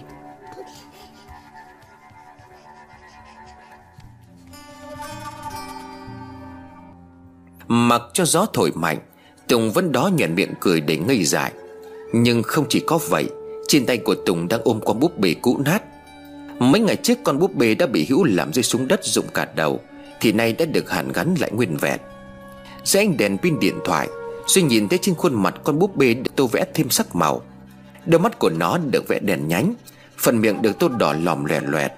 Điều kinh ngãi hơn nữa Là Tùng đang ôm chặt con búp bê và âu yếm nó. Vẫn là tiếng cười phát ra từ bụng của con búp bê mà quái. Duy chưa dám lại gần Đứng cách đó một đoạn Duy đưa tay ra gọi. Tùng mày làm sao đấy? Mà có nhận ra tao không? Nhưng Tùng không đáp lại mà chỉ cười như người bị bắt mất hồn phách. Đôi mắt của Tùng trở nên vô hồn. Biết rằng Tùng đã bị nó điều khiển Giống như cái cách mà nó đã làm với mình mấy ngày trước Cho nên Duy cất lời hỏi. Mày, mày là ai? Tại sao mày lại muốn hại bọn tao? Nhưng việc chúng ta làm ở đây chỉ là vô tình, Vì trước đó không có biết gì cả. Làm ơn Làm ơn tha cho bọn tao đi. Mày muốn gì ta cũng làm được. Những tưởng nó không đáp lại, Nhưng không, Từ trong cây máy phát trong bụng của con búp bê, Bỗng vang lên những âm thanh rẻ rẻ Kèm theo giọng nói của trẻ con. Mọi người không ai chơi với con, Mọi người xa lánh con, Ghét con. Chết đi chết đi. Tiếng nói vừa chấm dứt Duy còn chưa kịp phản ứng vì còn đang quá kinh hãi Sau những âm thanh ma quỷ Thì Tùng đã quay người chạy ra thành lan can phía sân thượng. Tùng ôm cả con búp bê chạy như một người điên Vừa chạy Tùng vừa cười man dại Duy liền hét lớn. Đừng đừng đừng nhảy xuống Chẳng phải mày muốn tao giúp mày hay sao? Làm ơn tao sẽ giúp mày Tao sẽ giúp. May mắn thay Tùng đã kịp dừng lại Khi mà chỉ còn cách thành lan can nửa bước chân nữa Là Tùng đã lao đầu xuống bên dưới Cây nền sân xi măng Tùng đứng đó bất động, Lưng quay về phía Duy, Tiếng rẻ rẻ từ con búp bê lại cất lên. Anh sẽ giúp tôi thật, Anh sẽ chơi với tôi chứ, Anh có bỏ rơi tôi không? Hai bàn tay của Duy run sợ Lúc này Duy mới dám thở Bởi vì chỉ chậm một chút nữa Là Duy đã phải tận mắt chứng kiến người bạn của mình chết thảm. Toát mồ hôi lạnh ướt đẫm cả áo, Duy trả lời nó. Có tao sẽ giúp mày, Chỉ cần mày đừng làm hại ai cả, Xin mày đấy. Tiếng cười từ đâu vọng ra. Vui quá Vui quá Có người chơi với con rồi. Trời bớt gió Lúc này mọi thứ dường như trở lại trạng thái bình thường. Không gian dần chuyển sang tĩnh mịch hơn. Duy thích cơ thể dần được thả lỏng Nhưng toàn thân vẫn còn có cảm giác lạnh buốt đến tận sống lưng. Phía lan căn sân thượng Tùng vẫn đang đứng im ở đó. Đột ngột Tùng hét lớn. À, à cái gì thế? Duy cố gắng chạy đến kéo người của Tùng lại. Tùng quay ra nhìn thấy Duy Nhưng nhìn xuống tay của mình thấy bản thân mình đang ôm con búp bê để ma quái. Thì Tùng hất thẳng nó lên trời. Tuy nhiên Duy đã giữ lại con búp bê đó và thiểu thảo nói Mày, mày quá mày đây rồi. Nói xong thì Duy cũng gục xuống Bởi hôm nay Duy đã quá mệt mỏi.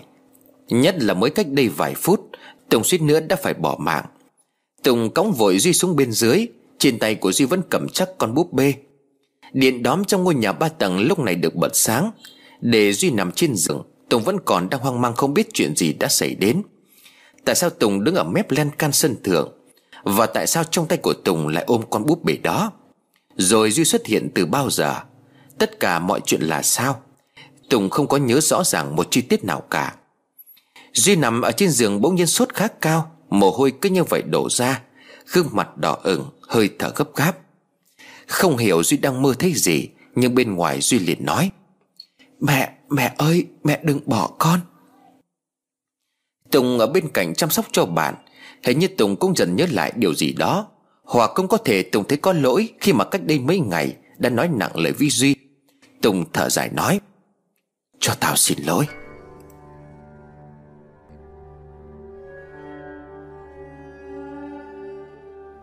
Cả đêm hôm đó Tùng thức trong bàn Gần về sáng Duy cũng đỡ hơn. Hơi thở đã dần trở nên bình thường, Không còn sốt nóng và sốt nữa. Thầy cái khăn đắp lên chắn cho Duy, Tùng cũng dựa vào ghế ngủ tiếp đi vì mệt. Ánh sáng mặt trời chiếu vào trong phòng từ ngoài cửa sổ. Hôm nay trời quang đáng có chút nắng nên khá dễ chịu. Duy mở mắt ra, Điều đầu tiên Duy làm là ngồi bật dậy. Bởi Duy còn đang nghĩ đến chuyện buổi tối ngày hôm qua. Duy lo sợ rằng mình không còn ngăn cản kịp lúc Tùng nhảy xuống. Nhưng nhìn sang bên cạnh chiếc ghế Thấy Tùng đang ngồi đó ngủ gật, Thì Duy thở vào nhẹ nhõm. Tùng vẫn còn sống. Cái giật mạnh khiến cho Tùng giật mình. Rụi rụi mắt thấy thằng bạn đã tỉnh, Tùng vội hỏi. Mày không sao chứ? Cả đêm mày suốt tao sợ chết khiếp. Cũng chẳng gọi ai, tỉnh là tốt rồi. Nhưng mà sao mày lại ở đây? Chẳng phải mày với thằng Hữu về quê rồi sao? Chúng mày chẳng bảo là không quay lại đây nữa là gì. Còn chưa nói đến việc tại sao mày lại gọi tao lên sân thượng, Rồi tao lại cầm con búp bê quái quỷ ấy chứ? Mà đến gần sáng nay mày mới chịu buông nó ra. Giải thích đi, hay là mày lại định Duy nhìn Tùng hỏi lại. Mày đến đây từ bao giờ? Tùng trả lời. Tao về đây hôm qua mà sao? Tối qua tao mới lên đến đây. Tao còn nấu mì ăn nữa mà. Duy tròn mắt. Tối qua tối qua lúc mấy giờ? Tùng liền đáp. Tối qua lúc 7 giờ. Mà mày hỏi cái này làm cái gì? Tao đang định hỏi mày đi này. Sao mày lại ở đây? Duy bật dậy. Duy đi xuống dưới tầng một khu nhà bếp. Tùng cũng đi theo, Ở trên bàn soạn vẫn còn đó bát mì tôm. Nhưng có một điều là bát mì đã trương phảnh lên thiêu thối, Bốc mùi khó chịu. Tùng ngạc nhiên hỏi, Ơ, thế quái nào bát mì lại còn thế này nhỉ? Chẳng lẽ pha xong ta không ăn à? Chuyện này là sao? Tại sao ta cứ nhớ nhớ quên quên cái gì đó? Ôi, thật đau đầu quá. Duy tiếp tục hỏi, Mày có nhớ hôm mày lên đây là mùng mấy không? Tùng đáp, Ngày 25 trước bao nhiêu? Mày nghĩ ta bị điên à? Tối 25 cũng là tối ngày hôm qua tôi lên đến đây, Được chưa? Duy vẫn hỏi, Thế điện thoại mày đâu, sao tao gọi mày không có nghe? Tùng tặc lưỡi, Mấy hôm trước mày nhắn tin nhưng mà ta không muốn trả lời. Còn hôm qua lên đây xong tao sạc máy ở trong phòng chứ đâu. Cả đêm qua trông mày ta còn không sợ vào điện thoại. Đưa mày xuống phòng mày rồi ở đó luôn đó. Duy bật tivi Rồi mở luôn điện thoại của mình ra. Trên tivi đang có chương trình cà phê sáng. MC nữ đang giới thiệu. Xin chào quý vị và các bạn. Mời các bạn đến với bản tin cà phê sáng ngày 27 tháng 9 Bản tin sẽ có những nội dung chính sau đây. Duy đưa điện thoại dưới trước mặt của Tùng rồi nói, Mày nói mày đến đây tối ngày hôm qua Là tối ngày 25 Nhưng mà hôm nay là ngày 27 rồi. Tối qua tao đến đây là ngày 26 Bố mày nói là mày cũng đi hai ngày rồi. Còn một chuyện nữa, Đêm qua mày suýt nữa nhảy từ trên sân thượng xuống đó. Mày không nhớ tại sao mày lại ở với tao trên sân thượng à? Tùng bất chợt nổi ra gà. Tùng dùng mình không thể tin đây là sự thật. Nhưng bát mì thiêu vẫn còn đang ở trên bàn soạn. Dù cho thời gian trên điện thoại có thể làm giả Nhưng bản tin trong tivi không thể nào sai được. Tùng đã ở đây hai ngày từ đêm 25 và cả ngày 26 Nhưng sang đến ngày 27 Ký ức vẫn chỉ nhớ được kể từ lúc pha gói mì tôm. Tùng run giọng nói Chuyện, chuyện này là sao vậy?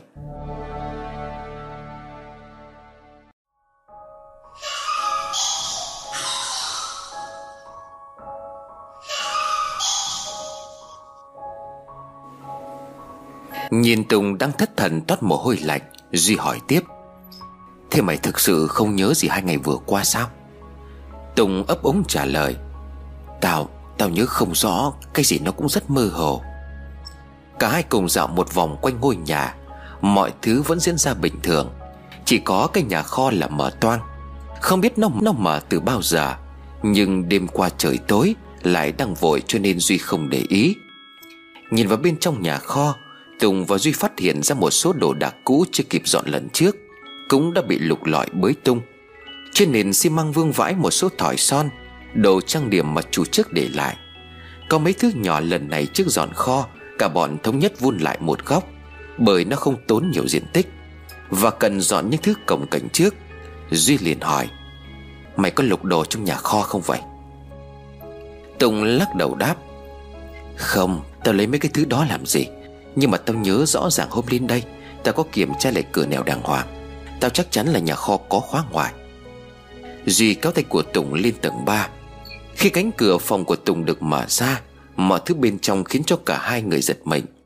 Đồ đạc trong phòng bị đảo lộn, Trên tường là những hình vẽ nguệch ngoạc, Giống như trẻ con viết bậy. Chăn gối bị xét tung, Bông gòn bên trong tung té khắp nơi. Sàn nhà có những hình vẽ kỳ dị, Khó hiểu bằng son môi. Nhìn kỹ những hình vẽ đó Duy thấy nó giống như vẽ một đứa trẻ mới đầy đủ hình thù. Cánh cửa phòng của mình mở ra, Mà nhìn vào bên trong Tùng không nói được lời nào. Mọi chuyện với Tùng càng lúc càng khó hiểu, Căn phòng đang xảy ra chuyện gì vậy? Bây giờ chỉ còn một cách duy nhất, Đó là đợi Duy giải thích. Quay trở lại phòng của Duy ở tầng 2 Còn búp bê kỳ quái vẫn đang nằm ở trên giường. Miệng của nó được tô màu son đỏ loẹt loẹt Trùng với loại son ở trong phòng của Tùng. Duy bắt đầu nói, Tao biết mày không tin, Nhưng mà mày cũng không thể giải thích được vì sao phải không? Để tao nói cho mày nghe, Đó là mày đã bị một hồn ma ở đây nhập vào trong hai ngày vừa qua. Hai ngày qua chỉ có một mình mày ở trong ngôi nhà này. Chính mày đã lục lọi nhà kho lấy những thứ đó đem lên phòng, Rồi tô vẽ lên tường. Tất nhiên là không phải sau mày chủ đích làm như vậy. Chỉ là lúc đó mày làm gì thì chính mày cũng không nhận thức được. Mày chỉ nhớ được lúc pha mì tôm, Cho nên đến đêm qua mày nghĩ là vẫn chỉ ngày 25 Thực tế thì 7 giờ tối ngày hôm qua ta mới đến đây. Bát mì mày pha đã thiêu thối từ hai ngày trước rồi. Lý do ta gọi cho mày nhưng mày không nghe máy, Mà chung vẫn đổ. Đó là vì mày cắm sạc điện thoại trong phòng đã hai ngày.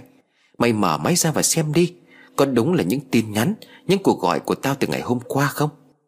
Nếu mày vẫn cho rằng hôm nay mới là ngày 26 Thì tại sao tin nhắn của tao lại gửi vào lúc trưa? Mà bây giờ mới chỉ là buổi sáng. Rồi những cuộc gọi nhớ tầm khoảng 4-5 giờ chiều, Điện thoại vẫn còn lưu ở đó. Biết là khó tin nhưng mà đây là sự thật. Còn nữa tối ngày hôm qua Mà còn định nhảy từ trên tầng thượng xuống. Còn búp bê đó không phải tao đưa cho mày, Mà chính mày đã ôm nó suốt thời gian mày ở đây một mình vậy. Tùng nghe Duy giải thích những điều đầu tiên thì còn hợp lý. Nhưng Duy nói tối qua Tùng định nhảy lầu tự tử Thì Tùng không tin. Tùng liền đáp lại, Không thể nào. Làm sao ta lại muốn nhảy từ trên sân thượng xuống được chứ? Chuyện này ta không có tin. Duy lắc đầu nói, Thế mày nghĩ sao tao với mày lại ở sân thượng tối ngày hôm qua? Lên đó để hóng mát à? Mày nhìn đi. Duy lấy điện thoại của mình đưa ra trước mặt của Tùng. Trong điện thoại vẫn còn phát một đoạn video ngắn. Ánh sáng mập mờ không được rõ, Chỉ vì ánh đèn phát ra từ chiếc điện thoại. Nhưng Tùng vẫn thấy rõ trong đoạn video đó chính là mình. Tùng đang đứng ở giữa sân thượng ôm chặt lấy con búp bì mà quái. Đang nằm ở trên giường kia. Máy quay của điện thoại vẫn còn cảnh Tùng cười ngây dại như ma làm. Nhưng có một điều lạ trong video chỉ có tiếng của Duy độc thoại một mình. Nhưng khi Duy dứt lời, Thì đoạn video chỉ phát ra những tiếng rẻ rẻ như âm thanh của bộ đàm bị mất sóng. Chưa hết, Sau những âm thanh không rõ ràng đó, Thì chẳng hiểu sao Tùng lại quay lưng về phía lan can. Chiếc điện thoại bị rung lắc không còn quay được chính diện nữa. Những tiếng hét thất thành của Duy vẫn còn đó. Tùng toát mồ hôi lạnh Bởi chính bản thân của Tùng vừa chứng kiến những hành động cổ quái của chính mình. Đặt chiếc điện thoại xuống Tùng nhìn con búp bê nuốt nước bọt Khuôn mặt lộ rõ vẻ kinh hãi. Tùng liền nói Chuyện này, chuyện này thật kinh khủng. Vậy là những điều mày nói trước đây đều là sự thật hay sao? Con búp bê kia chính là ma quỷ Và chính nó đã khiến cho thằng Phước bị tai nạn. Còn ta đêm qua cũng suýt bị giết chết phải không? Duy khẽ gật đầu Nhưng Duy suy nghĩ một lát rồi giải thích.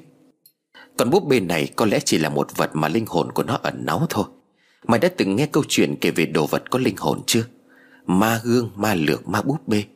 Người ta khi một người chết đi Nếu mà linh hồn không được siêu thoát Thì họ sẽ tìm đến những đồ vật mà họ yêu thích. Lâu dần linh hồn sẽ hòa nhập với đồ vật đó Mà biến chúng thành những đồ vật có linh hồn.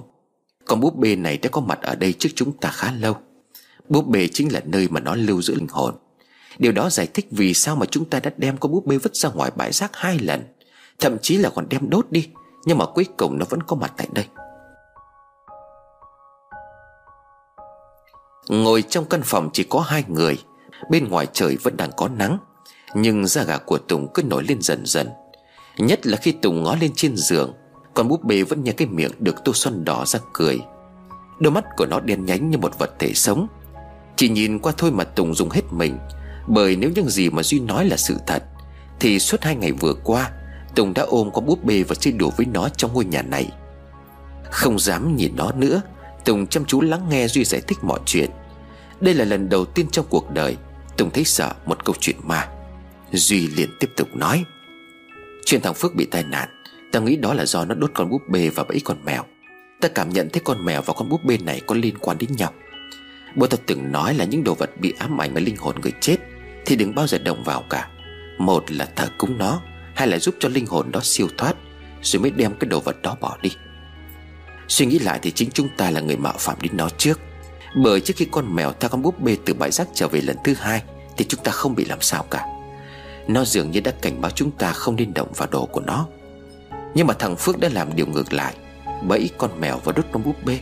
Hai hành động đó là nguyên nhân dẫn đến tai nạn mà thằng Phước gặp phải.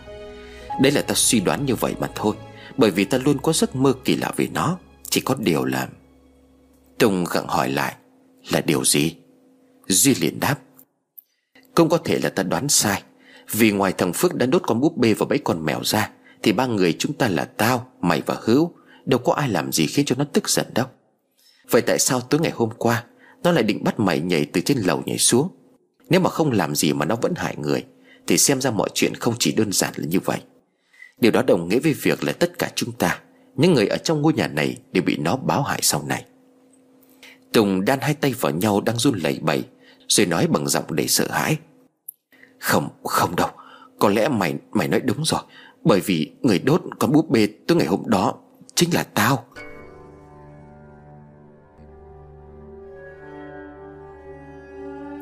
Duy tròn mắt sừng sốt Duy vẫn còn tưởng người đốt con búp bê đó là Phước. Nhưng ngày hôm nay khi mà Tùng thú nhận, Duy mới biết ra điều này. Vậy là nó chỉ báo oán những kẻ có liên quan mà thôi. Đó là lý do mà Hữu những ngày qua chẳng gặp vấn đề gì cả. Nhưng bản thân của Duy cũng chưa dám chắc điều này, Bởi vì Duy cũng không hề làm gì đến nó. Nhưng trong số bốn người thì nó lại tìm đến Duy nhiều nhất. Ngay từ những hôm đầu tiên chuyển đến đây, Khi mà mọi người còn chưa ai cảm nhận được điều gì, Thì Duy đã mơ thấy nó, Thậm chí là còn nhìn thấy nó. Điều này có nghĩa là sao? Tạm gác lại tất cả mọi chuyện sang một bên Duy nhớ lại buổi tối ngày hôm qua trên sân thượng. Những lời mà Duy nói lúc tính mạng của Tùng Chưa cách cái chết đúng nửa bước chân. Tao sẽ giúp mày. Duy không hiểu sao khi ấy mình lại nói ra những điều này. Những gì mà Duy suy nghĩ lúc đó Chính là câu nói của nó trong giấc mơ. Giấc mơ lặp đi lặp lại như ngày qua. Trong mơ vẫn luôn là một khung cảnh trên đồng cỏ xanh mướt. Nó là một đứa trẻ không rõ khuôn mặt, Đang nắm lấy tay của Duy kéo đến một nơi nào đó. Nhưng chưa bao giờ giấc mơ trọn vẹn. Bởi mỗi khi Duy quay lưng lại nhìn phía sau, Thì chỉ thấy toàn máu là máu. Khi đó nó cũng biến mất, Duy chỉ còn nghe tiếng nói từ đâu vọng về. Giúp con với, Cứu con với. Mẹ ơi! Khi tỉnh dậy, Duy đều hoang mang bởi giấc mơ như thật. Mọi thứ Duy đều cảm nhận được, Kể cả nơi bàn tay vương vấn chút gì đó lạnh toát. Đó chính là lý do tối ngày hôm qua Trong lúc nguy cấp, Duy đã nói, Tao sẽ giúp mày. Và nhờ vậy mà Tùng vẫn còn sống. Tuy nhiên nó cần giúp gì? Và phải giúp như thế nào Thì vẫn còn là một mớ bỏng bong chưa có lời giải. Ngay đến nó là ai Duy cũng còn chưa biết. Nhìn Tùng Duy đưa ra một ý kiến. Tùng này Những điều ta nói với mày không phải để dọa Hay là nhằm mục đích gì khác. Ta biết những gì mày đã trải qua Và mày căm ghét những kẻ mê tín Tin vào tâm linh, ma quỷ như thế nào. Nhưng mà xin mày Hãy tin ta một lần. Mày hãy rời khỏi đấy đi. Tao nghĩ nó sẽ không làm hại mày đâu. Tùng liền hỏi lại, Thế mày thì sao? Mày cũng đi khỏi đây chứ? Duy lắc đầu nói, Không, tao phải ở lại, Bởi tao đã hứa với nó một chuyện.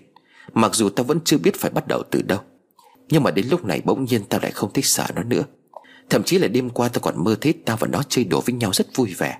Có lẽ là mày chưa biết điều này. Tao cũng là trẻ con bị bỏ rơi. Bố mẹ tao bây giờ không phải là bố mẹ đẻ. Nếu không có họ, có lẽ là tao cũng đã chết rồi. Phải chăng đây chính là nhân duyên mà bố tao đã từng nói đến? Nếu đúng là như vậy thì tao càng phải ở lại. Tùng mỉm cười bởi chính Tùng cũng đã đoán được câu trả lời của thằng bản thân. Bao giờ cũng vậy, Trong đám bạn Duy luôn là đứa có tấm lòng bao dung. Duy luôn sẵn sàng chịu thiệt hơn về bản thân mình, Từ những câu chuyện nhỏ nhặt nhất. Tùng liền nói, Tao xin lỗi Xin lỗi mày về những cái lời nói hôm trước của tao ta cũng sẽ ở lại đây với mày. Duy cau cặp mắt đáp, Không được, ta đã nói như thế mà. Tùng ngắt lời, Thứ nhất, Ta không phải là thằng bỏ bạn lúc hoạn nạn. Thứ hai, ta không muốn về nhà Và ta cũng hết tiền rồi. Cuối cùng thì ta vẫn chưa tin lắm. Tùng chưa nói hết câu Thì trên giường con búp bê bỗng phát ra tiếng cười khinh khách. Tùng liền hét lên thất thanh. Duy liền hỏi lại, Mày làm sao thế?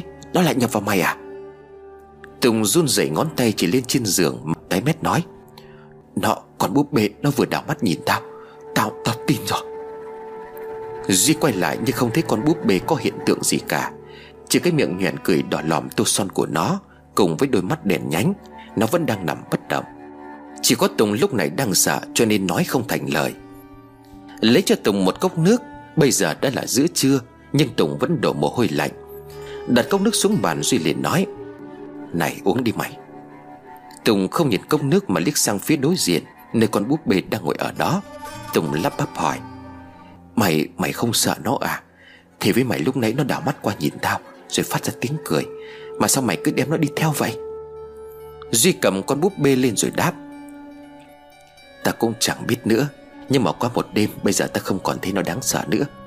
Hơn nữa ta cũng đã hứa giúp nó rồi Mà giờ con búp bê này là vật duy nhất để liên kết với nó.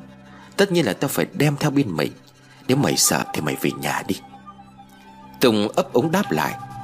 Không không, mà sợ thì có. Sợ nhưng mà tao vẫn ở lại đây. Đúng là điên mà.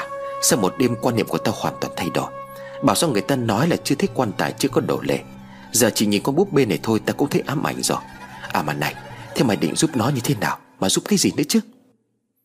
Đặt con búp bê sang bên cạnh, Duy khẽ trả lời. Như mày cũng biết đó, Bố tao làm người thầy cúng. Tuy là ta không có tìm hiểu nhiều về công việc của ông, Nhưng mà ta có nghe qua một số chuyện. Bố ta từng bảo là linh hồn của người chết không thể tiếp tục nói chuyện hay là truyền tải thông tin đến người còn sống. Âm dương cách biệt, Nên là khi những linh hồn muốn phát đi một thông điệp nào đó, Thì họ sẽ phải báo mộng trong giấc ngủ. Bởi khi ngủ bộ não của chúng ta hoạt động với tần suất thấp nhất, Cái này cũng có nghiên cứu khoa học đó mày. Nhưng mà bố ta cũng nói vì là mơ cho nên là những mảng thông tin ấy thường không rõ ràng. Vì vậy mới có những người thầy chuyên giải mộng hay là xem quẻ Để nói lại những thông tin từ người đã chết. Như những ngày qua ta đều mơ thích của một giấc mơ, Nhưng mà nó đều vỡ vụn không rõ ràng gì cả. Điều duy nhất mà tao nhớ, Đó chính là có một đứa bé không rõ mặt Nắm lấy tay của tao và kéo đi. Dường như nó muốn đưa tao đến một nơi nào đó, Nhưng mà cứ mỗi lần gần đến nơi Thì đứa bé đó lại biến mất. Phía sau của tao chỉ còn lại biển máu, Với những lời kêu cứu vang vọng khắp nơi.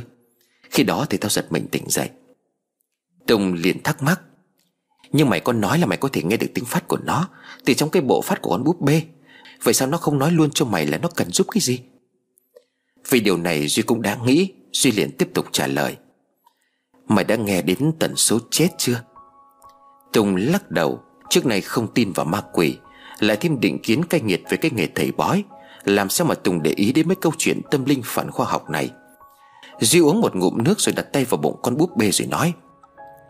Ta cũng chẳng thể giải thích được tại sao, Thông qua cái bộ phát tiếng con búp bê có thể truyền được lời nói của nó. Mặc dù cũng không có rõ đâu, Nó chỉ có rẻ rẻ thôi, Mà cũng chỉ có tao nghe được. Khi quay lại video, Trong cái đoạn video cũng không có tiếng của nó. Có một bộ truyện nói về bước sóng, Nôm na có thể hiểu đó là một mảnh đất hội tụ đủ những cái yếu tố như là nguồn nước không gian rộng, Có hàn khí mạnh hơn ở những chỗ khác. Ở đó có nhiều khả năng người ta sẽ dò được tần số chết. Giải thích theo nghĩa đơn giản, Một chiếc radio dựa vào việc bắt sóng các kênh tần để thu phát lại. Người ta có nói đến việc linh hồn của người chết Cũng thuộc dạng một tần số không xác định. Và khi hội tụ các yếu tố Rồi được tần số chết, Thì người còn sống có thể nghe được tiếng nói của linh hồn ở nơi nào đó. Tuy chỉ là một bộ chuyện kinh dị, Nhưng mà tự nhiên khi mà áp dụng vào trường hợp này Tao lại thấy có sự liên quan. Thêm nữa, một điều mà tao chỉ nghe được tiếng của nó là vào lúc nửa đêm, Lần trước mà thằng Hữu ở trên sân thượng, Cũng đã vô tình nhìn thấy nó. Hôm qua cũng trên sân thượng thì mày suýt chết. Nhưng mà nhìn kỹ xem, Từ sáng đến giờ, Nó chỉ là một con búp bê bình thường. À không, nhìn cũng đáng sợ, Bởi vì mày đã tô vẽ thêm cho nó quá kỳ dị. Thế nên tao nghĩ là muốn nghe được thông tin từ nó chỉ có hai cách. Một là báo mộng và tìm được đúng cái tần số chết, Nghe có vẻ là hư cấu kia Tùng nãy giờ nghe chăm chú một cách lạ thường. Trước giờ tôi không dám nghĩ những câu chuyện về tâm linh Lại có sức hút đến như vậy. Mặc dù những con búp bê bây giờ Tùng cũng sợ đến cả sợn da gà. Đột nhiên Tùng nhớ ra một chuyện Tùng liền nói. Về cái chuyện tần số gì đó thì ta không có rõ, Nhưng mà ngày trước lúc mẹ tao mất, Trong tuần đầu tiên tao có nghe bố tao nói chuyện. Hôm ấy bố tao bảo là đêm qua mẹ tao hiện về Để nói lời xin lỗi. Ta còn nghĩ là bố ta cũng bị lẫn rồi cho nên là không có nghe. Nhưng mà ông ấy nói rằng vào lúc 12 giờ đêm Ông ấy có nghe tiếng xì xèo phát ra từ chiếc đài nhỏ. Bố tao thích nghe đài mà, Bây giờ vẫn vậy. Cứ phải nghe xong chuyện đêm khuya thì mới đi ngủ. Bố tao nói ông ấy không nhớ có tắt đài hay không, Nhưng mà tiếng rè rè phát ra từ cái đài Có xen lẫn bà tử Em xin lỗi. Mà đúng là giọng của mẹ tao. Ngày đó tao bảo là bố tao vì quá buồn, Cho nên nằm mơ rồi nghĩ linh tinh. Nhưng mà ông vẫn luôn tin là tiếng của mẹ tao hiện về Để xin lỗi hả bố con. Giờ mày nói tao mới nhớ lại chuyện cũ. Và giờ tao tin là nó có thật. Bây giờ tao chỉ mong được nghe lại giọng của mẹ tao một lần nữa.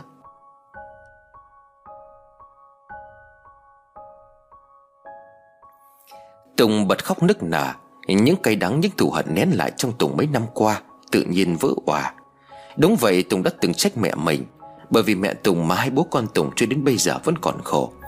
Bố Tùng rất yêu vợ, Ông vẫn ngày ngày nhang khói cho người vợ quá cố. Tùng không muốn về nhà là bởi, Nhưng người trong xóm vẫn chửi Tùng là con của đứa lừa đảo. Họ mất của họ sót, Người chết thì đã chết rồi, Nhưng người sống vẫn phải gánh chịu hậu quả. Nhưng hôm nay Tùng đã khóc khi nhắc đến mẹ. Duy an ủi bạn, Mày tha thứ cho mẹ mày như thế là được rồi. Đôi khi người chết họ chỉ cần một lời tha thứ, Một tấm lòng bao dung cho những việc họ đã gây ra khi còn sống Là họ đã được siêu thoát rồi. Tuy nhiên thì ít ai làm được điều này. Vậy cho nên là Phật mới dạy con người phải sống có đức hiếu sinh, Mở rộng lòng tha thứ, Cũng chính là giúp bản thân được thanh thản. Sống mà oán hận thì sẽ bị nỗi hận đó giết chết. Kẻ đã chết vẫn mang oán nghiệp sẽ khó mà đầu thai. Oan oan tường báo bao giờ mới hết Nếu mà chúng ta cứ mãi như vậy. Tùng nghe bạn nói mà như giải bày được hết những khúc mắc lâu nay, Tùng ngạc nhiên nói, Này, Mày nói nghe như là các vị cao tăng đắc đạo vậy, Nhưng mà nghe xong ta cảm thấy thoải mái hơn hẳn. Duy cũng ngạc nhiên không kém Khi mà Duy cũng lại nói được chính những lời như vậy. Trước này bố mẹ Duy luôn dạy Duy phải sống tốt, làm việc thiện. Ngay như bố Duy cũng là một tấm gương sáng cho Duy học tập. Những việc ông làm với Duy luôn là những điều vĩ đại. Quay trở lại với câu chuyện giang giả Duy tiếp nói. Sầu chuỗi hết lại những việc mà ta biết lại với nhau, Thì tạm thời có thể đoán như sau. Ngôi nhà này có một hồn ma cư ngộ Có thể hồn ma muốn được siêu thoát, Nhưng mà không thể siêu thoát được vì một lý do nào đó. Và nó muốn tao giúp. Vấn đề bây giờ chính là ai đã chết ở đây Và chết như thế nào Và lý do vì sao lại chết. Giống như một vụ án để kết luận tìm ra hung thủ, Thì đầu tiên là phải tìm được những nguyên nhân từ đâu. Bồ ta mỗi lần làm lễ cho người ta, ông thường nói, Muốn làm yên lòng các vong hồn Thì trước hết phải tìm hiểu được họ cần gì. Nhưng một lần có người đến nhà nói là nằm mơ Thì ông cụ trong nhà báo mộng, Người ướt súng Mặt mũi thì tái nhợt, Run cầm cập, Hỏi vì sao thì không có nói. Bố ta hỏi phần mộ có biến động gì không? Thì nhà kia khẳng định là đã đi xem mộ, Không có suy chuyển gì cả.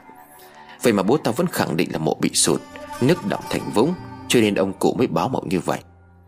Quả nhiên khi nhà kia đi xem lại, Phần trước của mộ do thợ làm ẩu, Nhìn từ bên ngoài không có thấy, Nhưng mà gõ phần nền thì có một chỗ âm thanh rất lạ, Chính là chỗ bị sụt ở bên dưới. Vậy cho nên là tao nghĩ cần đi tìm nguyên nhân trước, Có như vậy mới biết giúp được thế nào. Tùng liền ồ lên hay là nhờ bố mày làm được không? Duy lắc đầu nói, Tất nhiên là ta muốn nhờ bố ta lắm chứ, Nhưng mà hiện giờ ông đã đi tìm hải cốt liệt sĩ tận trong rừng sâu, Mà chuyến đi có thể kéo dài một, thậm chí là hai tháng. Cả tuần ta không liên lạc được với bố, Trong rừng làm gì có sóng với điện để mà dùng được điện thoại. Trước khi bố tao về thì tao cũng nghĩ là tao tự đi tìm cách trước. Tùng nhìn Duy gật đầu, Tùng liền nói, Duy này, Tự dưng tao thấy mày khác hẳn khi làm việc gì liên quan đến tâm linh thì phải. Không còn là thằng Duy ít nói hiền lành như trước nữa. Nay giờ những điều mày nói ra có gì đó lạ lắm. Duy mỉm cười. Ta cũng không có biết, Nhưng mà trước bố ta có hỏi có muốn theo cái nghề thầy cúng hay không. Vì ông cũng nói là ta có căn có quả gì đó. Nhưng mà ta nói không. Ông ấy chỉ cười rồi bảo là có duyên thì muốn tránh cũng không có được. Nhưng mà dù sao duyên đi chăng nữa Thì con người ta vẫn vậy. Đã giúp ai thì đó có là ma đi chăng nữa Thì ta vẫn cố gắng. Nếu đúng là duyên như bố ta nói thì đây chính là lý do tao với mày ở lại đây Vào ngay lúc này. Tùng gật đầu đồng ý, Tùng liền hỏi, Nhưng mày định bắt đầu từ đâu? Chúng ta đâu có manh mối gì đâu. Duy xòe tay ra một vật khiến cho Tùng thẳng thốt, Duy liền nói, Đã nói tất cả đều có duyên mà, Chúng ta sẽ bắt đầu từ cây này.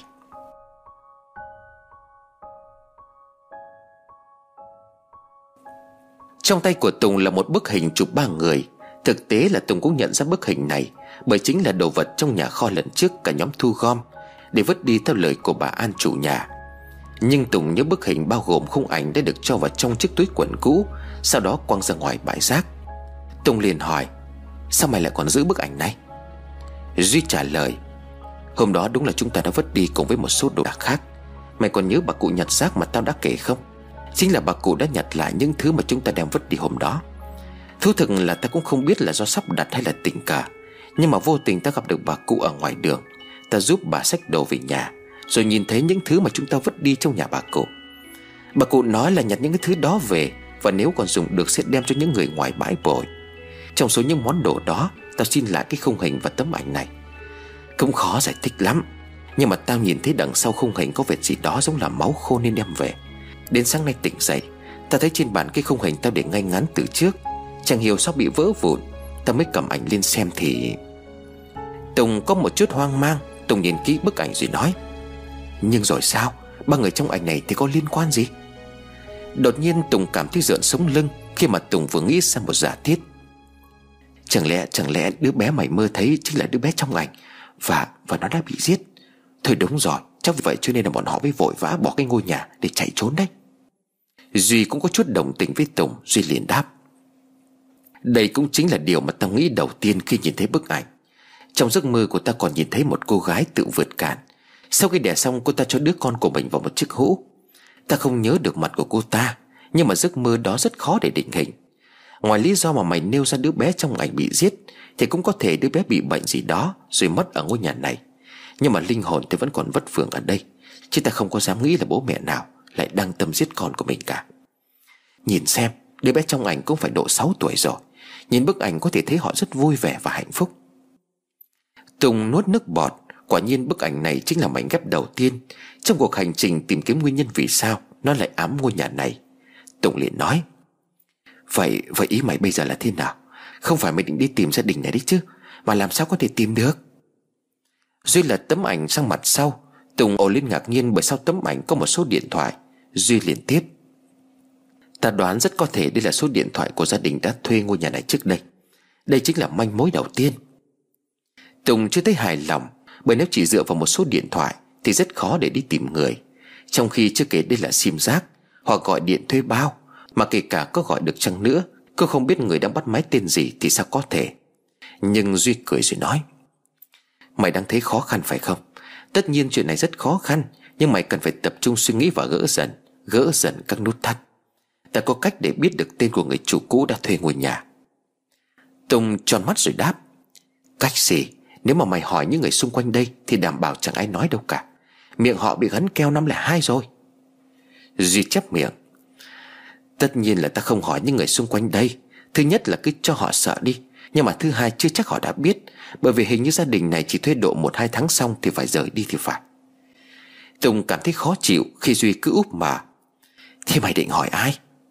Duy cười rồi đáp. Còn ai nữa? Chính là bà An chủ nhà này chứ ai? Mày quên mất rằng bà ta luôn làm hợp đồng thuê nhà. Và phải có chứng minh thư photo à? Chỉ cần bà ta chịu cho chúng ta xem, Thì mọi chuyện sẽ tiến thêm được một bước. Tùng không thể ngờ thằng bạn mình Lại có những suy nghĩ sắc sảo đến như vậy. Tuy nhiên vẫn còn kẽ hở, Liệu có chắc bà An giữ lại hợp đồng thuê nhà đó? Vấn đề này thì Duy đưa ra lập luận. Tao nghĩ chắc chắn là bà ta còn giữ, Bởi bà An là người làm trong nghề cho vay tín dụng và cờ bạc. Những loại người này thường rất quan trọng giấy tờ hợp đồng. Hơn nữa về lý thì hai vợ chồng nhà kia bỏ đi không có rõ lý do. Biết là một bên đơn phương chấm dứt hợp đồng thuê nhà, Nhưng mà bà An vẫn còn cầm tiền cọc của người ta. Một người như bà An cần phải bằng chứng gì đó, Nếu như sau này gia đình người kia quay lại đòi tiền. Và cái hợp đồng đó sẽ là bùa hộ mệnh cho bà ấy, Bởi hai bên đã ký kết giấy trắng mực đen. Cuối cùng là cái hôm mà tao ký hợp đồng và đưa tiền nhà cho bà ấy Bà ấy có nói một câu, Hợp đồng cô giữ một bản, Mày giữ một bản. Yên tâm người ta thuê nhà từ mấy năm trước mà cô vẫn còn giữ hợp đồng cơ mà. Đó chính là lý do mà tao nghĩ chắc chắn là bà An còn giữ hợp đồng, Kèm theo chứng minh thư photo của gia đình trước để lại đây. Duy càng nói càng khiến cho Tùng há hốc mồm ngạc nhiên, Tùng liền bảo, Nhưng mà làm cách nào để bà ấy cho mình xem hợp đồng đó? Chẳng lẽ bảo bà ấy nhà có ma? Còn bà ấy có khả năng là của gia đình thuê trước đây à? Chúng cháu cần xem họ ở đâu để mà báo oán sao? Duy liền xua tay, Mày với thằng Phước đúng là chẳng bao giờ chịu suy nghĩ một cách sâu xa cả. Tất nhiên là ta phải có cách thì mới nhắc đến bà An. Ngôi nhà này có vấn đề, Nhưng bà ấy vẫn cho hết người này thuê đến người khác. Mặc cho ngay cả anh trai của bà cũng không thể ở được. Vì sao? Đó là vì tiền. Bà An tham tiền đến quên cả nhân cách, Mà cho vay nặng lãi với làm cờ bạc Thì vốn dĩ đã không tốt rồi. Mình chỉ cần nhử mồi bà ấy Bằng việc đồng ý thuê nhà dài hạn là được. Và lại ta có kế này, Nếu như nói ngon ngọt, thì nhiều khả năng bà ta sẽ cho chúng ta biết cái cần tìm. Duy với tay Tùng lại gần rồi nói khẽ vào tai. Giờ chúng ta phải làm thế này Thế này, Sau đó nói như thế này, Như này được chưa? Tùng vỗ tay cái đét, Được đấy, nhưng mà có sợ bà ấy biết không? Duy thở dài rồi đáp, Yên tâm đi, Bà ta trong nhà này cái gì mà chẳng nhớ Thì sao mà biết được cái đó? Ta đoán tin thằng Phước bị tai nạn bà ấy cũng biết rồi, Có lẽ bây giờ đang sợ vỡ mặt ra đấy chứ. Giờ điều tao sợ nhất là gọi điện bà ấy không có dám nghe đây này, Nhưng mà trước đó chúng ta cần phải làm một việc này đã. Tùng liền hỏi làm việc gì? Mày cứ nói tao sẽ làm theo. Duy nhìn xung quanh nhà một lượt rồi khẽ đáp. Việc này không chắc chắn nhưng mà sẽ rất đáng sợ đấy. Hơi khó và mơ hồ bởi chỉ là giấc mơ của tao. Nhưng mà tao muốn chúng ta tìm mọi ngóc ngách trong ngôi nhà này, Xem cái hũ sứ đó có thật hay không. Và nếu nó là thật thì nó đang ở đâu?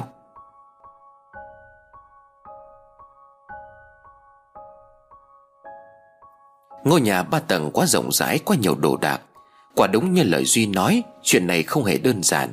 Cái hũ sứ đựng đứa trẻ con mà Duy nhìn thấy trong giấc mơ. Nghĩ đến thôi mà Tùng cũng dừng cả tóc gáy. Có một điều Tùng chắc chắn, Đó là hiện giờ cả hai đang phải ở trong ngôi nhà ma Với một con búp bê kỳ quái. Trong khi Tùng và Duy nói chuyện, Nó vẫn đang ngồi yên ở trên ghế. Tất nhiên rồi, Bởi nhìn thì nó vẫn chỉ là một con búp bê vô chỉ vô giác. Nhưng chẳng hiểu sao Tùng luôn có cảm giác Con búp bê này vẫn luôn theo dõi mình. Cơ mà đáng sợ nhất vẫn là sự thay đổi của Duy. Sau một đêm mê man suốt độ cao, Sáng nay tỉnh dậy, Duy như biến thành một con người khác. Ma quỷ là có thật, Nó giống như khi bạn đục thủng một chiếc lỗ trên bức tường. Nếu như bạn tò mò nhìn vào bên trong cái lỗ đó Và nhìn thấy những thứ không nên nhìn, Bạn sợ hãi quay đi. Nhưng đáng tiếc dù bạn không nhìn vào nó nữa, Thì bên trong chiếc lỗ, Thứ bạn nhìn thấy vẫn đang theo dõi nhìn bạn, Cho dù bạn đã cố biệt cái lỗ lại. Cách duy nhất để vượt qua nỗi sợ hãi Chính là đối mặt với nó mà thôi.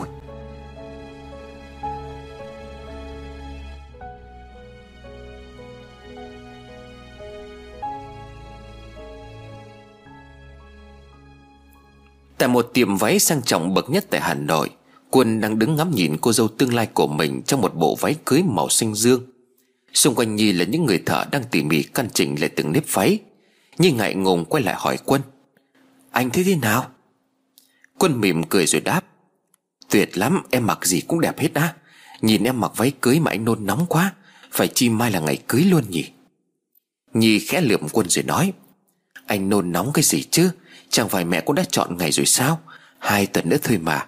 Ban đầu tính ra riêng mới cưới Mà bây giờ chỉ còn có nửa tháng nữa. Anh đúng là hư quá thể Quân lại gần ngắm thật kỹ người vợ tương lai Quân khẽ nói. Đối với anh thì dù cho chúng ta có cưới ngày hôm nay Thì anh vẫn thấy là lâu.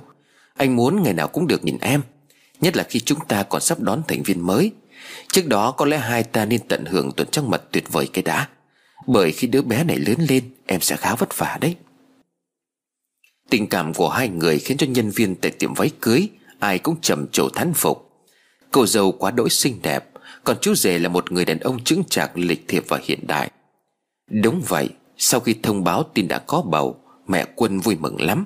Bà lập tức đi xem ngày. Thầy bảo một là cưới tháng 10 âm lịch, Hai là ra riêng cưới sẽ có ngày tốt. Sau khi hỏi ý kiến của các con, Nhi và Quân đều đồng ý cưới ngay trong tháng 10 tới đây. Cũng đúng lúc này, công ty đang có giai đoạn không mấy bận rộn, Ai cũng ủng hộ, Chị Lan còn nói. Đúng rồi, cưới là phải cưới liền tay, Chớ để lâu ngày lắm kẻ nó dèm pha.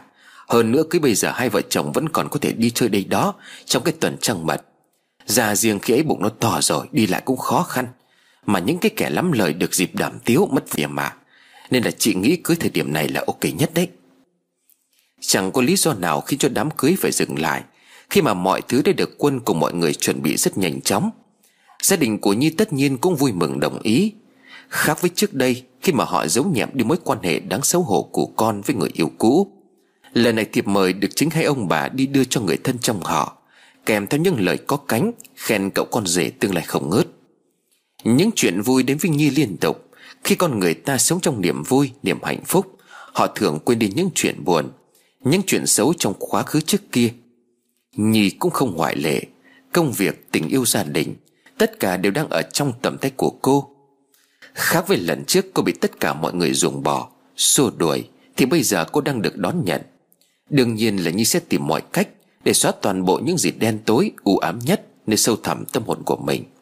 Bởi lẽ đã gần 2 năm, Nhi vẫn đang sống tốt, Cực kỳ hạnh phúc. Những gì mà bà thầy bói tên miệng phán năm xưa Chưa từng thành sự thật, Suy cho cùng bói toán cũng chỉ là một trò lừa đảo. Nhi đã nói như vậy khi tình cờ gặp Trinh. Cô bạn dẫn Nhi đến nhà cô miệng để xem bói. Ngồi trong quán cà phê, Trinh xem qua những tấm ảnh như chụp bằng điện thoại khi đi thử váy. Trinh suýt xòa nói, Đẹp thế hả mày? Nhìn cứ như là đi thi hoa hậu hoàn vũ vậy. Đẹp mê hồn. Ước gì ta cũng đẹp như thế này Để mặc váy cưới nhìn nó ngon nghẻ hơn. Nhi mỉm cười rồi đáp lại Câu do cái tiệm váy đó đẹp nữa, mà này cái hôm đó nhớ được cả người yêu đi cùng đấy nhé. Trinh gật đầu rồi đáp, Tất nhiên rồi, Mà tổ chức theo phong cách châu Âu phải không? Ui chà, nghĩ đến cái cảnh mày với anh Quân lên ý tưởng Mà ta thấy lãng mạn quá. Sao mày sướng thật đấy? Người ta bảo là hồng nhan bạc phận, Mà mày thì đã hồng nhan lại còn phận kim cương. Vậy mà bà thầy bói nói là phải làm cái này cái nọ, Nếu không sau đó khó mà yên ổn. Như thở dài rồi đáp, Thôi, mày cũng đừng tin mấy cái thứ đó nữa. Lần đó ta cũng sợ lắm, Nhưng mà đến nay thì vẫn ổn. Câu năm rưỡi rồi chứ ít gì. Trinh uống một ngụm nước rồi trả lời À tháng trước ta cũng có đến đó xem. Cũng hơn một năm từ ngày ta đưa mày tới đó. Chẳng là đợt vừa rồi ta đi làm được cất nhắc lên chức. Nhưng mà sao chẳng hiểu sao lại bị phá? Tao nghi mình bị làm sao cho nên là muốn đến thỉnh bà ấy xem cho một quẻ Nhưng nhưng mà nhà đấy bây giờ nhìn những ngôi nhà hoang mày à. Cỏ cây trong vườn thì mọc cao lắm. Chẳng thấy con chó đen kia đâu nữa cả. Nhìn ngôi nhà hoang vu và lạnh lẽo cả người. Ta cũng chẳng dám vào. Đứng bên ngoài mãi mới có người đi qua. Hỏi ra thì họ mới nói. Đang nói chưa hết câu Thì điện thoại của Trinh báo có tin nhắn. Cầm máy lên xem ai nhắn tin. Nhi sốt ruột hỏi bạn. Người ta nói cái gì? Con này đang nói chuyện thì dừng đột ngột thế. Trinh tắt màn hình điện thoại, Nhìn thẳng vào mắt của Nhi. Trinh nói bằng giọng chậm chậm. Họ nói là bà ấy chết cách đây một năm rồi. Chỉ như vậy thôi, Bỗng dưng như cảm thấy nổi ra gà. Một cảm giác lạnh chạy dọc sống lưng. Nó len lỏi vào tận cột sống Khiến cho Nhi bất giác cảm thấy toàn bộ cơ thể của mình Như bị tê cứng. Ú ớ Nhi hỏi bằng giọng run rẩy. Thật, thật không? Bà ấy chết rồi á? Trinh gật đầu nói Ờ, người quanh đó họ nói thì chắc là không có sai đâu. Họ còn bảo bà ấy chết trong nhà ba ngày Sau đó thì mùi thối bốc ra.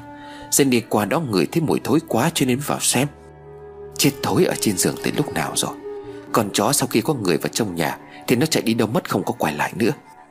Chẳng còn cái gì Mà lần đó mình đến thấy cũng ốm yếu lắm rồi. Người trong làng mới đem xác của bà ấy đi hỏa thiêu, Bởi họ sợ bà ấy mắc bệnh truyền nhiễm Lại lây cho cả làng. Nghĩ thì cũng khổ, Nhưng mà dù sao bà ấy xem cũng có cái đúng. Nhưng nghe Trinh kể về qua cái chết của cô miệng Mà dựng tóc gáy, Chết một năm có nghĩa là sau khi xem xong cho Nhi, Thì mấy tháng sau cô miệng chết. Đúng như lời Trinh nói, Thì lần đến nhà cô miệng Nhi thấy bà thể bói cũng khá ốm yếu. Bà ta còn ho khổ khổ Nhìn tuổi cũng đã già, Sinh lão bệnh tử. Người chết ngày nào chẳng có. Nhưng mà chết trong nhà tận ba ngày dân làng mới phát hiện Thì cũng thật kinh khủng. Thêm chi tiết con chó phục phục bên cây xác ba hôm, Đến khi có người vào thì nó lại chạy mất. Nhì nuốt nước bọt bởi câu chuyện Trinh vừa kể, Cứ như thể một câu chuyện ma Mang sắc màu kinh dị để đáng sợ. Nhìn thấy Nhi sắc mặt hơi tái, Trinh vội vã xin lỗi. Chết thật, Tự nhiên tao lại nói cái chuyện chết chóc Khiến cho mày suy nghĩ. Mày đang có chuyện vui thì đừng nghĩ đến cái điều tao nói đó. Già cả rồi thì ai mà chẳng phải chết. Tao chỉ thấy tội nghiệp cho bà ấy Vì không có con, có cái. Đến lúc chết rồi thì cũng chẳng ai biết cả. Nhi cười một cách gượng gạo Ờ ừ, tao không sao đâu. Tao cũng chẳng tin vào mấy cái bói toán từ lâu rồi. Cứ an yên mà sống như bình thường là được rồi. Ta còn đang lo mẹ chồng tao là người cực kỳ tín. Sao về nhà mình không biết gì lại bị ghét đó? Bà ấy hay đi chùa nữa. Chắc là tao phải lấy lý do công việc để thoái thác mấy cái vụ chùa triển quá. Cả mày nữa đấy, Tao thấy mày ham mê quá rồi đó. Còn đặt mua cả con búp bê gì đó bên tận Thái Lan phải không? Trình đưa tay ra giấu suyệt Nói bé bé cái mồm thôi, Đó là cu man thong. Tao phải tốn rất nhiều công sức lẫn tiền bạc Mới thành được một em bé về đó. Không giấu gì mày, Tao có quen một anh chàng ở Thái Lan. Vì lần trước không tìm được cô miền, Tao thấy không có ổn nên búc lịch đi Thái Lan một tuần cùng với anh chàng kia. Nhà vả mãi mới được dẫn đến chỗ một nhà sư Thái để giúp bé ấy về đấy. Nhưng mà cũng phải công nhận là từ khi bé ấy về nhà, Ta cảm thấy thoải mái Và mọi việc đều tiến triển rất là tốt. Nhi lắc đầu ngán ngẩm. Mày đúng là hết thuốc chữa rồi. Tao thấy trên mạng rầm rộ nhiều con búp bê kiểu như vậy lắm. Mà mày không có sợ à? Trinh cười rồi đáp lại. Sợ cái gì mà sợ? Mày đừng nghe những lời đồn ở trên mạng. Nuôi cô màn thòng nó có ý nghĩa khác lắm. Cũng còn tùy người. Nói chung thì tại mày không có tin, Nên con nói gì mày cũng chẳng hiểu được đâu. Cũng như mày sống có mục tiêu, Thì ta cũng có lý tưởng riêng của mình chứ. Mỗi lần gặp Trinh quay đi quẩn lại, Đều là những câu chuyện tâm linh, Chuyện bói toán, Cho nên Nhi cũng đã quen. Cả hai tiếp tục bàn đến việc cưới xin của Nhi sắp tới.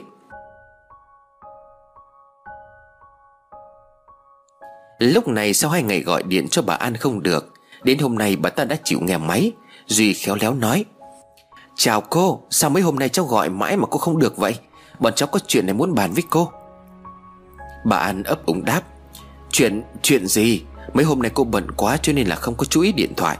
Có gì nói luôn đi nhé. Duy cười rồi đáp. Dạ cháu muốn nhà cô cái chuyện này.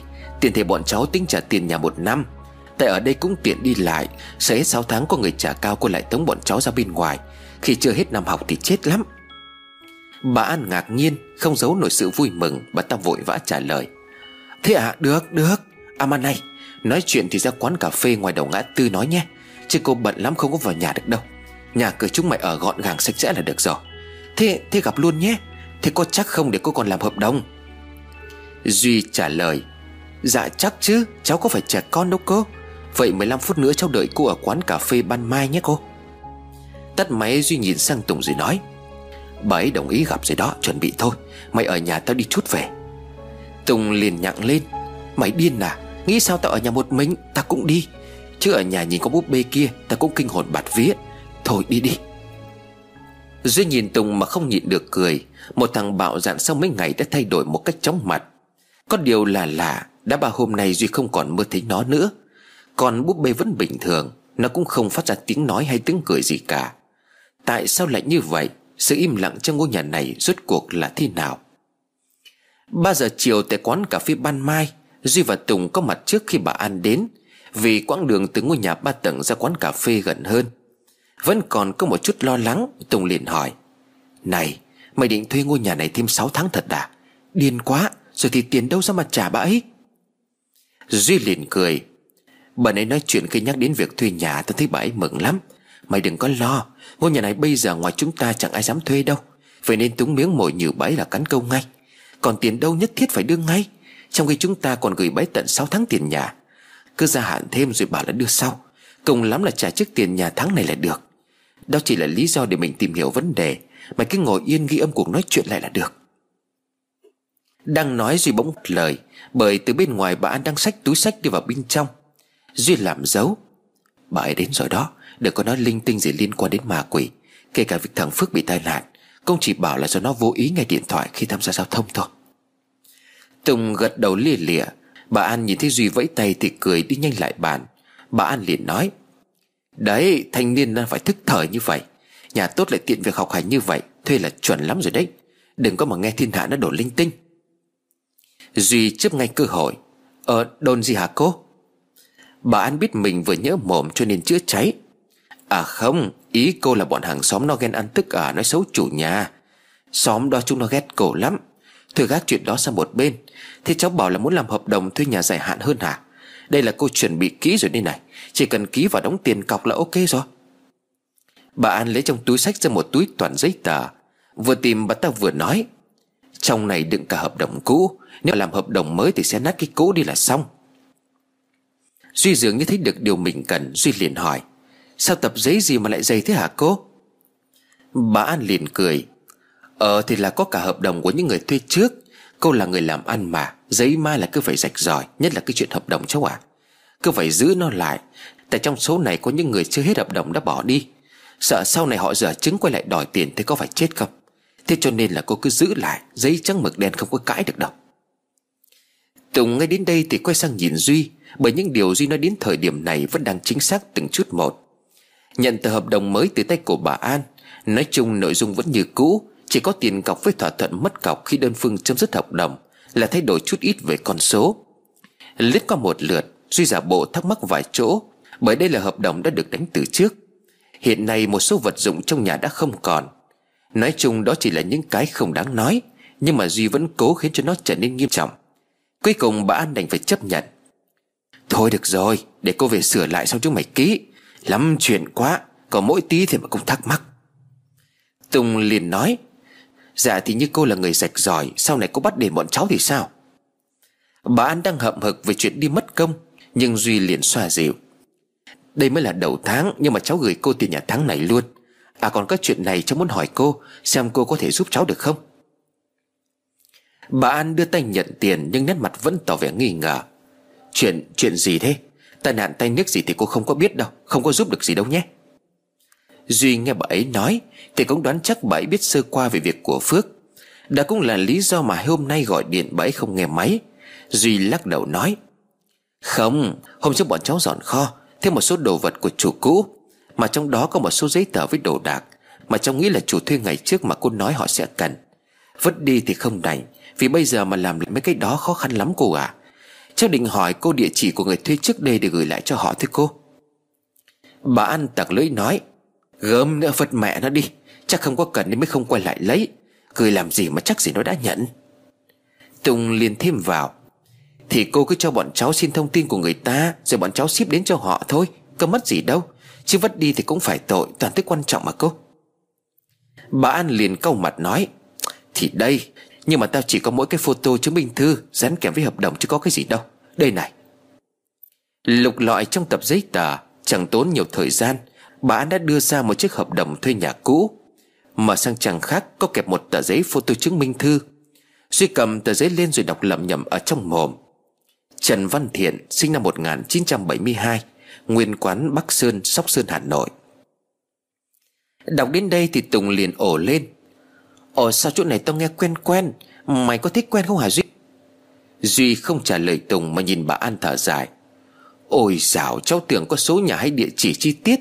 Chứ thế này thì mò làm sao được? Thôi cháu trả cô này. Bà An đặt bàn hợp đồng lên bàn rồi cười nói. Đấy, cô đã bảo chúng mày rồi, Tìm làm sao được mà tìm? Mày ra có số điện thoại thì còn gọi hỏi được. Cơ mà số cô không có lưu. Thôi cô vào nhà vệ sinh một chút. Đợi bà An đi khỏi, Duy vội cầm lấy máy điện thoại chụp lại bản photo chứng minh thư của người tên Trần Văn Thiện. Tùng thì cũng vẫn đang suy nghĩ tại sao thời điểm mà Duy đọc chứng minh thư của ông Thiện này Lại nghe quen đến vậy. Chắc chắn là Tùng đã nghe được ở đâu rồi. Bà An quay lại bàn, Vừa đi vừa nghe điện thoại. Đây em đây, Em nhớ hôm nay là ngày đóng lãi rồi. Em đang chạy đi có chút việc, lát em qua chị luôn. Tiền đây rồi khổ lắm. Cùng cảnh cho vay mà chị cứ làm cho em không biết gì đó. Thế nhé. Cho giấy tờ vào lại trong túi, Bà An vội vàng nói Thế hôm nào xong hợp đồng mới, cô gọi mày ra quán này ký nhé. Giờ cô phải đi có chút việc.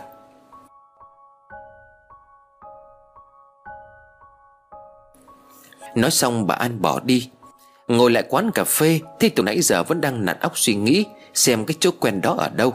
Duy đứng dậy rồi nói, Thì ra là vậy. Đúng là mọi chuyện đều phải có nguyên nhân của nó. Có muốn trốn tránh cũng không có được. Nhưng mà tại sao đang đi đúng hướng, Mình lại cảm thấy bất an, nóng ruột thế này nhỉ? Sắp xảy ra cái chuyện gì chắc Tùng thắc mắc.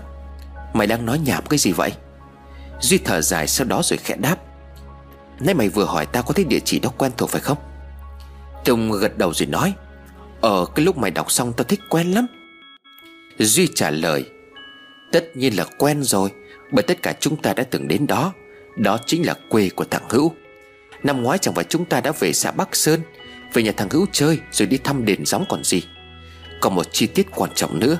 Mày biết vì sao tao lại chụp lại cái tờ giấy chứng minh thư photo ban nãy không? Tất nhiên là Tùng không biết. Tùng lắc đầu cho thằng bạn thân trả lời. Mở màn hình điện thoại, Duy nhìn vào tấm ảnh chụp ban nãy sau đó trả lời. Đó là vì bố của thằng Hữu Là phó chủ tịch xã Bắc Sơn. Tùng thẳng thốt nói, Vậy có nghĩa là chúng ta sẽ tìm được người đã thuê cái ngôi nhà trước đây. Từ đó sẽ dần biết được nguồn cơn của mọi chuyện. Duy gật đầu đáp Tạm thời là như vậy. Nhưng mà trước tiên bọn mình cần phải gọi điện Để xác nhận lại xem cái số điện thoại viết đằng sau tấm ảnh Có phải là cái người này không đã. Giờ thì về thôi.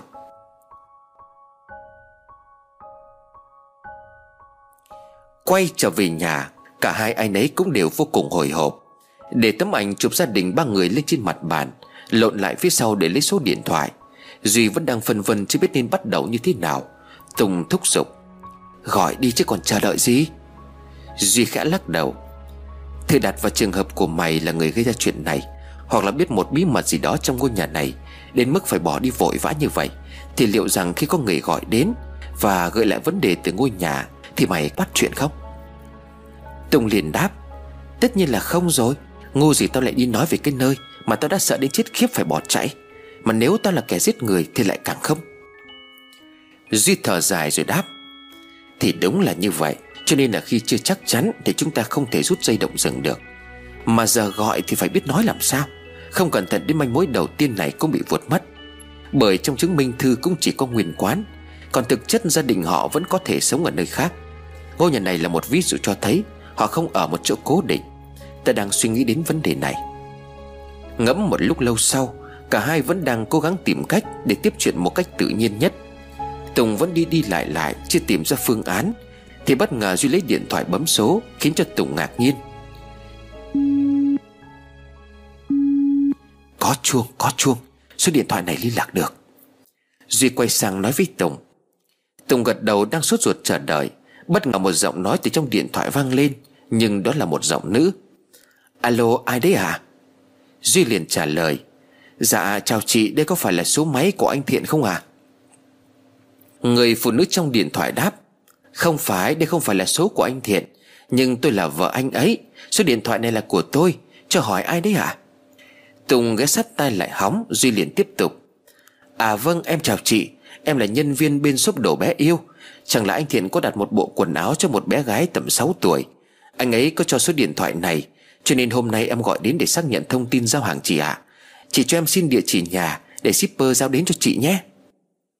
Người phụ nữ vội nói Ủa, lạ vậy?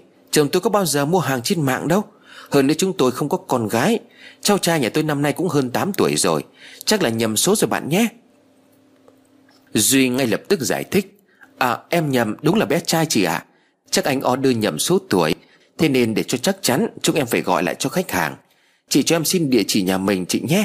Em nghĩ là anh mua tặng quà bất ngờ cho bé ấy mà.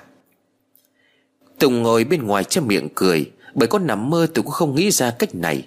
Phải nói rằng thằng Duy là một người quá thông minh. Chỉ bằng một vài câu mà sắp tới đây, Nó sẽ khai thác được địa chỉ chính thức của gia đình này. Nhưng khi người vợ đang định đọc địa chỉ, Thì có lẽ là chồng của chị ta anh Thiện đi về. Thế chồng chị ta liền hỏi, Anh mua quần áo cho con mình à? Họ gọi đến bảo xác nhận thông tin để ship hàng đi này. Phía bên này Duy khẽ lắc đầu bởi trong điện thoại, Duy nghe rõ tiếng người đàn ông đang quát lớn. Không, anh có mua gì trên mạng đâu. Chúng nó lừa đảo đấy. Đưa máy cho anh. Sau đó là một chàng chửi bới rồn rập Lũ chó này mày định lừa tao hả? Ta không có mua bán gì cả nhé. Biến đi. Điện thoại bị tắt ngay sau đó. Duy ngồi xuống mặt đầy tiếc nối Một chút nữa là biết được ở rồi không? Tiếc thế chứ. Tùng cũng ngao ngán. Ừ bà kia lề mề, Đọc thì đọc mẹ nó nhanh lên. Duy khẽ cười. Không sao, Ít nhất cuộc điện thoại này cũng đem lại một vài thông tin quan trọng. Qua đó chúng ta có thể xác nhận được một vài điều như sau, Rất là hữu ích. Tùng mặt đầy nghi hoặc, Khi vẫn chưa hiểu hết những gì Duy đã nói, Tùng liền hỏi, Thông tin gì? Chẳng phải chưa lấy được địa chỉ nhà đã bị chửi xối xả rồi sao? Duy bảo Tùng ngồi xuống và bắt đầu giải thích, Đúng là chúng ta chưa biết được nơi họ đang ở là chỗ nào, Nhưng mà ngay từ đầu ta gọi điện không phải với mục đích tìm chỗ ở của họ. Thứ nhất là cái đầu tiên chúng ta cần xác nhận, Đây có phải là số điện thoại của người trong ảnh? Gia đình đã thuê ngôi nhà này trước đây hay không? Câu trả lời đúng là số của họ. Thứ hai, tại sao trong ảnh là đứa bé trai tầm 6 tuổi, Nhưng mà tao lại bảo ông chồng mua quần áo cho một bé gái? Tùng sốt sắng. Mày muốn xác nhận họ có con hay không à? Duy gật đầu. Đúng vậy, Mục đích nói bé gái sẽ khiến cho người vợ phản biện, Nếu như họ không có con gái. Nhưng mày nghe chị ta nói là con trai của chị ta năm nay 8 tuổi, Trùng khớp với bức ảnh của gia đình họ đã chụp. Nhưng chưa hết, Câu trả lời của người vợ còn mang một ý nghĩa quan trọng khác. Tùng chấp miệng rồi nói, Còn cái gì nữa nói luôn đi, Dối não với mày quá. Duy tiếp tục, Chị ta nói vậy chứng tỏ đứa bé trai trong ảnh còn sống. Điều này loại trừ khả năng mà tao với mày dự đoán, Đó là họ giết con rồi bỏ chạy khỏi ngôi nhà này. Biết rằng hơi vô lý, Nhưng việc đứa bé còn sống khiến cho mọi chuyện dễ thở hơn rất nhiều. Từ đó khẳng định gia đình họ cũng như anh trai của bà An Và chúng ta gặp đều chung một rắc rối. Đó là nguyên nhân họ sợ hãi, Phải rời bỏ cái ngôi nhà này. Tùng ồ lên kinh ngạc. Đúng rồi, mày giỏi quá Duy à. Chỉ một cuộc điện thoại mà mày phân tích được bao nhiêu là vấn đề vậy? Duy không cười vẫn trầm ngâm, Duy liền nói. Còn một điều nữa, Theo những cách họ nói chuyện, Thì sau khi họ rời khỏi ngôi nhà này, Họ vẫn sống tốt. Sống khỏe mạnh. Như vậy không phải ai sống ở đây đều bị ám ảnh. Có một điều gì đó kỳ lạ đang diễn ra tại đây. Thằng Phước bị tai nạn, Có thể do đã bẫy con mèo Và chủ ý đốt con búp bê. Còn mày trực tiếp đốt con búp bê Nên suýt nữa bị chết.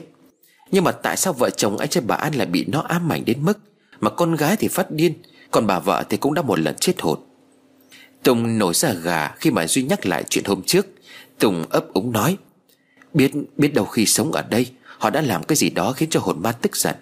Nhưng Duy này, Theo những gì mày đã nói, Thì hồn ma này đã ở đây trước đó nữa phải không? Duy khẽ gật đầu. Nhiều khả năng là như vậy. Có thể những người ở trước cũng phải gặp chuyện này. Nhưng giờ chỉ còn cách lần theo từng dấu vết một mà thôi. Có điều nếu như mà gia đình kia vẫn yên ổn, Thì tao nghĩ nó không hề có ý hại người, nếu như không bị ai làm ảnh hưởng. Thu dọn đồ đi, Chúng ta sẽ đi một chuyến. Tùng liền hỏi, Đi đâu? Duy trả lời, Đến gặp thằng Hữu. Đây là lý do vì sao chúng ta lại có mặt tại ngôi nhà này. Mỗi người chúng ta đều có một mảnh ghép của câu chuyện, Và giờ nhiệm vụ của chúng ta Là đi ghép lại những mảnh đó lại với nhau. Đây chính là cây duyên mà bố tập vẫn nói. Sáng mai mình bắt xe đi sớm, Lát tao sẽ gọi điện nhắn tin cho thằng Hữu Giờ nấu tạm cái gì ăn đi đã. Đói quá rồi. Tới đó Tùng vác chăn gối xuống phòng của Duy ngủ, Vì lý do sợ ngủ một mình, Trong cơn mộng mị sẽ làm điều gì đó không hay. Tuy nhiên nhà có hai người, Hơn nữa nói gì lúc này Thì sự thật cả hai đang sống trong một ngôi nhà ma. Cho nên Duy dẫu không còn hoảng loạn như những ngày đầu, Thì trong tâm trí vẫn đang có một sự hoang mang nhất định. Nhìn con búp bê đặt trên bàn học nơi góc tường, Tùng không tài nào có thể chụp mắt nổi, Mặc dù con búp bê chỉ ngồi im bất động, Vô chỉ vô giác. Nhưng mà không. 12 giờ đêm. Khi mà Tùng vẫn đang run rẩy bởi tiếng mèo kêu trên tầng 3 Chính xác hơn là nó vang vọng khắp ngôi nhà. Quay sang bên Duy thì Duy vẫn đang ngủ say như chết. Nãy Tùng còn chửi thầm sao thằng này nó lại ngủ ngon đến vậy. Nhưng tiếng màu dứt cũng là lúc Duy lên cơn ác mộng. Toàn thân của Duy dãy rủa Miệng ú ớ không thành lời. Tùng vội vàng bật điện Thì thấy bạn như người bị động kinh. Duy liền kêu Kêu, kêu, kêu Tùng sợ quá chạy đến lay người của bạn Nhưng Duy không tỉnh. Không biết trong mơ Duy đã thấy gì. Nhưng bên ngoài Duy đang khóc Cơ thể giật lên liên hồi để đau đớn. Tùng liền gọi lớn Duy, Duy, tỉnh lại đi, tỉnh lại. Nước mắt của Duy cứ như vậy chảy ra không ngừng Nhưng đáp lại Tùng chỉ là tiếng mèo kêu như tiếng trẻ con khóc. Còn búp bê nơi góc tường Vẫn đang hướng đôi mắt đèn nhánh nhìn về phía Duy để mà mị. Tiếng mèo vừa dứt Cũng là lúc Duy mở trừng mắt hồng hộc. Toàn thân của Duy tê cứng như chưa thể cử động được ngay. Duy hai mắt đỏ au nhìn lên trần nhà không chớp lấy một lần. Tùng cũng khá hoảng khi mà bạn mình đột nhiên trở nên như vậy. Tùng không dám chậm vào Duy Mà chỉ ngồi bên giường ấp úng hỏi. Mày, mày tỉnh rồi à? Mày làm tao sợ quá Duy à? Hơi thở của Duy lúc này điều hòa trở lại. Nhìn sang bên Tùng Duy khẽ hỏi. Mấy giờ rồi? Tùng liền trả lời. Đã quá nửa đêm Mới có 12 giờ 15 phút đêm thôi. Nhưng mà ban nãy mày mơ thấy cái gì vậy? Mày vừa khóc vừa kêu cứu Nhìn mày đau đớn lắm. Duy với tay giả đáp Quá nửa đêm rồi à Đỡ, đỡ tao ngồi dậy. Đứa bé, đứa bé nó đang khóc Nó đau đớn, buồn bã, cô đơn Và có chút hờn giận Nhưng nhưng hình như là nó sắp tan biến. Tùng ngơ ngác không hiểu Duy đang nói gì. Tùng liền hỏi Mày làm sao vậy? Ai đang khóc? Chỉ có mày khóc trong mơ từ lúc nãy đến giờ thôi. Ngồi dựa vào thành giường Duy bắt đầu kể.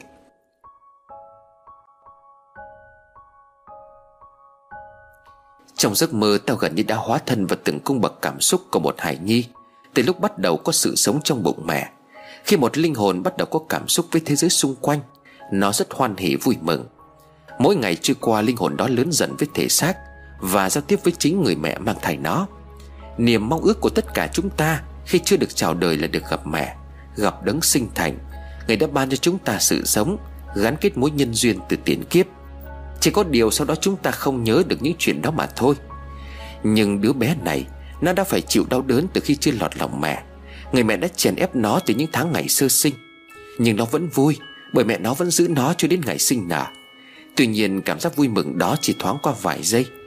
Khi nó đến với thế giới bên ngoài, Thì nó nhận ra là nó đã sắp phải chết. Nó biết mình không sống được vì mệnh của nó chỉ có đến vậy. Ngay lúc mới sinh ra, nó đã òa khóc. Nó khóc thương mẹ nó bởi cô ấy đã phải chịu rất nhiều đau đớn Nó buồn vì không được ở bên mẹ. Nhưng khi nó gần như chấp nhận từ bỏ cõi đời này, Thì mẹ nó lại đăng tâm bỏ rơi nó một lần nữa. Có thể nói với một con người, Thì nó đã bị giết chết đến hai lần. Ta không hiểu tại sao cô ta lại làm như vậy, Tại sao cô ta lại chối bỏ đứa con của mình. Nhưng mà cô ấy đã khiến cho nó cô đơn, Lạnh lẽo, buồn tủi, Đau đớn suốt những năm qua. Ta không biết vì sao ta lại có thể cảm nhận được từng chút Từng chút cái cảm xúc của đứa bé đến tận chân tôi kẽ tóc như vậy. Nhưng mà tao biết đứa bé rất đáng thương. Tùng lặng người đi sau lời nói của Duy. Tùng khẽ hỏi, Vậy vậy mày nói đứa bé sẽ tan biến là sao? Duy nhìn con búp bê rồi thở dài não nề. Ta không rõ lý do vì sao, Nhưng mà trong giấc mơ hình bóng của đứa bé rất mờ Nó không còn rõ như những ngày đầu tiên. Trong mơ vẫn là cánh đồng cỏ xanh ấy. Nhưng mà hôm nay đứa bé chỉ nắm tay ta được một quãng đường ngắn. Trước khi biến mất Nó chỉ kịp nói vọng vào không trung. Cứu, cứu em với Em không còn nhiều thời gian Em muốn gặp mẹ. Tùng lạnh toát sống lưng Duy liền tiếp tục nói. Chắc vì một lý do nào đó Mà linh hồn đứa bé sắp phải biến mất. Bố ta có nói đến một chuyện Đó là những linh hồn không ai thừa nhận Họ bơ vơ không được siêu thoát. Nếu như trong khoảng 3 đến 5 năm Mà linh hồn đó vất vưởng Thì sẽ biến thành ma đói Quỷ khát Rồi dần dần tạo nghiệp. Vô định giữa cõi trần và cõi âm. Đến một ngày quỷ sai bắt được, Đẩy xuống địa ngục. Luận theo tội mà có thể sẽ không được siêu sinh. Mà có thể tưởng tượng những linh hồn đó Như những người ăn mày, Vô gia cư để khốn khổ. Họ không có nhà, Không có nơi để về. Lang thang khắp nơi để cầu thực. Nhưng với linh hồn của người đã chết Thì còn khổ sở hơn nhiều lần. Bởi vì họ vốn dĩ đã chết, Cái chết ai cũng nghĩ là kết thúc tất cả. Nhưng mà với những linh hồn không được thừa nhận thì sau khi họ chết là bắt đầu một kiếp đầy ải địa ngục trần gian, Khốn khổ gấp vạn lần. Nhất là đây nó mới chỉ là một đứa bé. Chúng ta phải giúp nó hoàn thành ước nguyện, Đó là được gặp mẹ nó lại một lần nữa. Tùng gật đầu. Sau khi nghe xong câu chuyện của Duy, Tùng cảm thấy bản thân thật may mắn Khi được mẹ sinh ra và nuôi nấng đến tận bây giờ. Vậy mà những năm qua, Tùng cũng đã than trách mẹ mình rất nhiều. Tùng nhận thấy trên đời này Chưa cần nhắc đến những linh hồn khốn khổ kia ngay đến trong xã hội, Không có những cám cảnh cuộc đời, Còn bất hạnh hơn bản thân của mình rất nhiều. Có thể nhìn lên ta không bằng ai, Nhưng khi lặng lẽ cúi xuống, Chúng ta sẽ thấy còn sung sướng hơn rất nhiều người. Tùng rơm rớm nước mắt, Bởi ngay lúc này Tùng chỉ mong gặp lại mẹ một lần, để nói với mẹ một câu. Mẹ ơi, con xin lỗi. Nhưng tất cả đã quá muộn, Tất cả mọi chuyện bây giờ chỉ còn là quá khứ. Tuy vậy đúng như Duy nói, Khi bạn đã đục một chiếc lỗ trên tường và nhìn vào đó, Vô tình bạn đã nhìn thấy những thứ không nên thấy. Mặc cho bạn đã bịt cái lỗ đó lại, Nhưng những thứ đó vẫn theo dõi bạn từ phía đằng sau. Đại loại trong câu chuyện này khi đã bước chân vào ngôi nhà, Bạn phải giúp đỡ một linh hồn đáng thương vì mong ước tưởng chừng nhỏ nhoi Nhưng vô cùng khó khăn. Tùng nắm chặt tay lại rồi quả quyết nói, Đúng vậy, Chúng ta phải giúp nó. Đứa bé còn cho mày biết thêm điều gì nữa không? Duy lắc đầu rồi đáp, Không, Những thông tin lặp đi lặp lại Nhưng rất vỡ vụn, không có liên kết. Có lẽ linh hồn của nó đang yếu dần đi từng ngày. Đó là lý do vì sao ba ngày vừa qua, Ta không còn mơ thấy gì về nó cả. Cũng như ngôi nhà này những ngày qua, Không xảy ra chuyện gì lạ lùng. Tao nghĩ thời gian của nó không còn nhiều. Chắc mày nghĩ nếu vậy chúng ta có thể bỏ mặc nó Và kết thúc câu chuyện tại đây. Nhưng mà ta không thể. Với con người lời hứa là rất quan trọng. Điều đó còn thiêng liêng hơn. Khi lời hứa đó ở trước vong linh của người đã chết. Bởi vậy, dù nhanh hay chậm, Phải mất bao nhiêu thời gian đi nữa, Ta cũng phải thực hiện điều ta đã hứa. Tùng câu mày khẽ gắt. Đừng có nói bậy, Nếu như là tao trước đây thì mày đã nói đúng. Nhưng mà bây giờ ta cũng nghĩ có trách nhiệm trong cái chuyện này. Ta đã là người đốt con búp bê kia, Lẽ ra tao phải trả giá cho những cái điều đó. Nhưng mà nhờ mày cho nên tao vẫn còn sống. Đây là lúc để ta chuộc lại cái lỗi lầm. Không phải một mình mày Mà chúng ta sẽ cùng nhau giúp đứa bé. Thực hiện cái ước mơ của mình. Duy nhìn Tùng cảm động vô cùng. Trong những lúc như thế này, Thì bạn bè là điều tồn tại quan trọng Và quý giá nhất. Tùng liền hỏi tiếp, Thế mày đã nói chuyện với thằng Hữu chưa? Nó bảo sao? Duy trả lời, Tối qua ta có gọi rồi, Nhưng mà tao chưa nói đến chuyện chúng ta sẽ về đó Để tìm hiểu vấn đề tâm linh. Mày cũng biết rồi đó, Thằng Hữu nó nhát ma, Có gì từ từ hãy nói. Tạm thời ta có đánh tiếng với nó, Nhờ ông già tìm xem cái ông Trần Văn Thiện Già có ở đó hay không. Ta cũng đã gửi ảnh chụp cho nó rồi. Nó bảo hôm nay tối, Để sáng mai nó sẽ nhờ bố nó xem sao. Sáng mai ta với mày thu dọn đồ đạc, Bắt xe đi sóc sườn sớm. Mà giờ gom đồ luôn rồi đi nghỉ. Mai dậy chỉ việc ra bến xe là xong.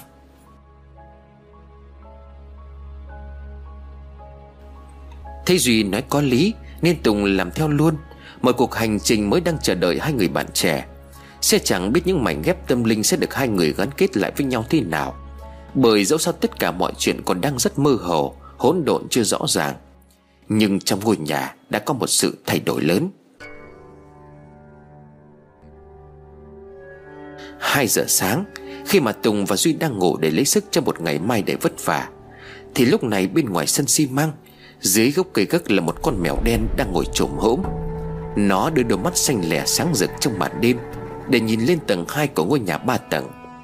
Gió hiu hiu thổi, Những làn gió nhẹ khá lướt qua máng nước, Tạo nên những âm thanh kỳ lạ Như có ai đó đang cười, Mặc dù tiếng cười không rõ lắm. Vang vọng trong bóng đêm là giọng nói yếu ớt, Tuy nhiên nó lại thể hiện sự vui mừng. Con cảm ơn, Hãy giúp con gặp mẹ, con sắp phải đi rồi.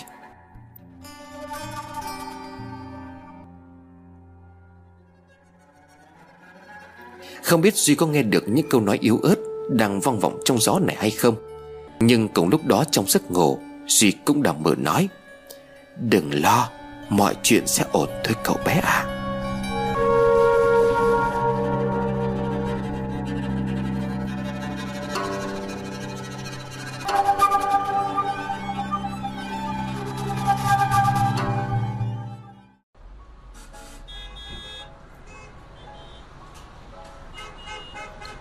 Bảy giờ sáng, Cả hai có mặt tại tuyến đường dài cho phố nối Để đợi xe lên Thái Nguyên đi qua Sóc Sơn. Tầm 7 giờ 20 phút, Chiếc xe xuất hiện. Hôm nay không phải là ngày cuối tuần, Cho nên lượng người trên xe rất ít. Đón hai cậu thanh niên lên xe với vẻ mặt khá bụi bặm. Anh lơ xe liền hỏi, Hai chú về đâu? Duy liền đáp Dạ anh cho bọn em đến địa phận Sóc Sóc Sơn, Thì để cho bọn em xuống.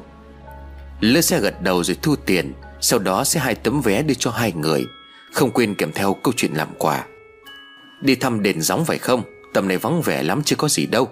Phải ra riêng mới có lễ hội chứ. Duy cười rồi đáp lại. Dạ bọn em đi thăm bạn nhà ở chỗ xã Bắc Sơn thôi. Lúc nào đến anh nhớ báo bọn em đấy. Anh lơ xe gật đầu, Rồi đi xuống bên dưới tiếp tục thu tiền vé của những người khác. Thấy cái ba lô của Duy có phần hơi chật trong khi ba lô của mình chỉ có mấy bộ quần áo Cho nên Tùng liền hỏi, Mày đem theo những gì mà nhiều thế? Tao mang có hai bộ quần áo với cái bàn trải khăn mặt thôi mày. Ba lô của mày phồng thế, Cho tạm sang cái bên này, Lái con người thì bỏ ra. Vừa sờ vào chiếc ba lô, Tùng bỗng chốc rụt tay lại, Vì cái ba lô có phần hơi cứng. Trong đầu Tùng lóe lên một suy nghĩ Mà phải đến 99% là đúng. Tùng ngồi tách ra rồi ấp ống chỉ vào chiếc ba lô rồi nói, Ê mày đừng nói với tao là mày đem theo nó đi nha. Duy khẽ gật đầu rồi đáp. Ờ tao mang nó theo. Hiện giờ ta đoán có búp bê này là nơi linh hồn của đứa bé cư ngụ. Mang nó theo biết đâu may mắn Chúng ta sẽ tìm được mẹ của nó, Thì mọi chuyện sẽ dễ dàng hơn sao? Tùng cảm thấy có lý, Nhưng Tùng vẫn hơi ngồi né sang một bên Để không chạm vào chiếc ba lô. Xe chạy được một đoạn đường, Tùng nhìn sang bên cạnh thì Duy vẫn đang ngồi suy nghĩ điều gì đó. Tùng liền hỏi, Mà này ta có điều này thắc mắc. Duy quay sang hỏi lại. Sao, có gì cứ nói đi. Tùng nhìn xung quanh xem có ai đang chú ý đến câu chuyện của mình không, Sau đó mới bắt đầu nói. Tại sao đứa bé lại không thể tự đi tìm mẹ của mình? Trong những năm qua mà phải nhờ cậy đến những người ở trong ngôi nhà này, Chẳng phải như thế sẽ đơn giản hơn sao? Đây cũng chính là điều mà Duy suy nghĩ suốt từ sớm. Vì Tùng hỏi, cho nên Duy cũng nói ra những gì mà mình đang phân vân. Duy liền đáp. Có rất nhiều cách để giải thích. Không phải linh hồn nào sau khi chết Cũng có thể rời khỏi được nơi mình ở Thứ nhất là những linh hồn bị ruồng bỏ sẽ mất phương hướng. Họ không biết đi đâu về đâu. Kết quả chỉ quanh quẩn nơi mình đã chết. Thứ hai, họ bị yểm. Nói nôm là có nghĩa là sau khi chết, Linh hồn của họ bị thầy bùa, thể pháp chấn yểm. Chỉ có thể ở lại đúng nơi đã chết, không thể đi đâu. Loại này thường chỉ là những kẻ nham hiểm, Độc địa mới sử dụng Vì mục đích cá nhân, Tư lợi xấu xa. Chúng khiến cho linh hồn đã chết rất khó siêu thoát. Đời đời ở lại nơi đó qua nhiều năm, Sẽ biến thành quỷ và hại chết bất cứ ai muốn xâm phạm vào khu vực đó. Còn thứ ba, Khi mà người sống muốn trốn tránh ma quỷ, Họ sẽ đeo những lá bùa, Những đồ vật có tính kháng âm trừ ma, Khiến cho những hồn ma không thể lại gần, Thậm chí là không thể nhìn thấy. Từ đó, vận âm kia sẽ không thể theo bám được họ, Cho đến khi lá bùa hoặc là cái đồ vật kia hết pháp lực. Mỗi lần nghe Duy nói về tâm linh Tùng lại há hốc mồm kinh ngạc. Tùng nuốt nước bọt rồi hỏi tiếp. Sao mày biết nhiều vậy? Mới đây mày mới biết hay là biết từ lâu rồi? Duy khẽ cười rồi đáp. Mày lại quên ta là con trai của thầy cúng à? Những chuyện về tâm linh, cúng bái Ta được bố ta nói nghe suốt mà. Trước đây ta cũng không có tin lắm, Nhưng mà phải nói là những thứ ông kể đều gây được sự tò mò. Có vẻ như những gì mà chúng ta chưa khám phá ra Thì càng kích thích trí tưởng tượng hơn hay sao ấy? Căn bản trước đây cũng đâu có chuyện gì để tao nói những cái thứ này. Hơn nữa tụi mày ngoài thằng Hữu ra đâu có ai tin. Đó là những lý do khiến cho tao nghĩ đứa bé này không thể tự tìm thấy mẹ của mình. Nhưng mà lý do thứ hai là quá ác độc. Chẳng lẽ cô ta lại đem con của mình đi chấn yểm Để cho nó chịu đầy đọa khổ cực như vậy? Đâm chưa một hồi Duy liền nói tiếp. Và nữa là nếu bị chấn yểm, Thì đứa bé sẽ muốn chúng ta giúp nó siêu thoát, Chứ không phải là muốn được gặp mẹ nó. Ta nghĩ nhiều khả năng lý do thứ ba. Người mẹ sau khi bỏ đi đứa con của mình Đã cảm thấy tội lỗi, Thấy sợ hãi. Cho nên rất có thể đeo bùa trừ ma, trừ tà gì đó, Khiến cho đứa bé không thể tìm ra được. Hoặc là còn vì một lý do nào đó nữa. Đúng vậy, Thế giới tâm linh thì làm sao có thể giải thích? Ngay như cả cuộc sống hàng ngày, Cần có những thứ mà chúng ta không thể nào có thể lý giải, Mặc dù mắt thấy tai nghe. Gần đây câu chuyện mà hai cậu thanh niên gặp phải Còn được khẳng định thêm về ý nghĩa nhân sinh của con người. Ngày càng một xuống dốc. Khi mà mới đây hàng loạt những thông tin Về những đứa trẻ bị bỏ rơi nơi gầm cầu bãi rác, Thậm chí là ngay cả một cô gái học đại học Đã nhẫn tâm vứt bỏ đi đứa con ruột đẻ ra, Từ trên tầng cao của khu chung cư xuống mặt đất. Những hành động tăng tận lương tâm ấy Vẫn diễn ra hàng ngày. Chỉ có điều họ vứt bỏ con của mình một cách quá kín đáo, Nên trong số những đứa trẻ may mắn còn được tìm thấy xác, Thì còn chắc chắn một điều, Còn có vô số những đứa trẻ hầm hưu khác Đến xác cũng chẳng còn. Hình như càng hiện đại Thì lòng dạ con người lại càng trở nên sắt đá, Lạnh lẽo đến vô cảm và nhẫn tâm. Cả hai giật mình khi anh lơ xe vỗ vào vai, Bởi đêm qua ngủ muộn. Duy và Tùng ban nãy cũng vừa chợp mắt được ít phút. Dậy chuẩn bị xuống xe em 5 phút nữa là tới địa điểm Sóc Sơn rồi. Còn ai xuống thì lên đầu xe nhé, Có ai xuống được không ạ? À? Cả xe chỉ có Duy và Tùng là xuống chỗ này. Không may hôm nay tại đây lại phẳng phất những hạt mưa phùn. Trời cũng tù mù hơn bình thường. Nấp vào một bóng cây ven đường Duy rút điện thoại gọi cho Hữu. Chưa có chuông thì từ phía trước giọng của Hữu đã vang lên. Ở đây, ở đây này Đợi chúng mày từ sớm rồi, lại đây nhanh lên. Cả hai mừng rỡ bởi thằng bạn thân đã ra đón. Từ đây đi về nhà Hữu cũng khá xa Độ đầu khoảng 15 cây số. Vậy mà thằng Hữu vẫn nhiệt tình sẽ đón bạn. Bởi lúc lên xe Duy có hỏi chỗ xuống Sau đó nhắn tin cho Hữu. Và Hữu nói biết chỗ đó cho nên sẽ giả đón. Cũng đã gần trưa sau khi ba người gặp nhau, Hiếu thấy Tùng vẫn ổn thì mừng rỡ lắm. Hiếu liền đưa ra ý kiến. Chắc chúng mày cũng đói rồi, Giờ có về nhà ta cũng phải nấu ăn. Chỉ bằng chúng ta tạt vào quán cơm bụi gần đây, Rồi chén tạm cái gì đó, Rồi nói chuyện với nhau. Không phải chục ngày hôm nay không gặp tụi mày rồi, May mà cả hai vẫn còn bình yên vô sự. Duy liền hỏi Ở ăn uống sao cũng được, Nhưng còn chuyện tao nhờ mày hỏi bố thì sao? Hiếu cười rồi đáp, Có thông tin rồi đây. Phó chủ tịch xã mà lại. Cơ mà chúng mày tìm người này để làm cái gì? Bộ ông ấy thiếu nợ ai hả? Thôi vào kia đã, mưa phùn quá. Cứ đứng đây nói chuyện người ta lại tưởng điên đấy. Tùng tặc lưỡi gặng hỏi.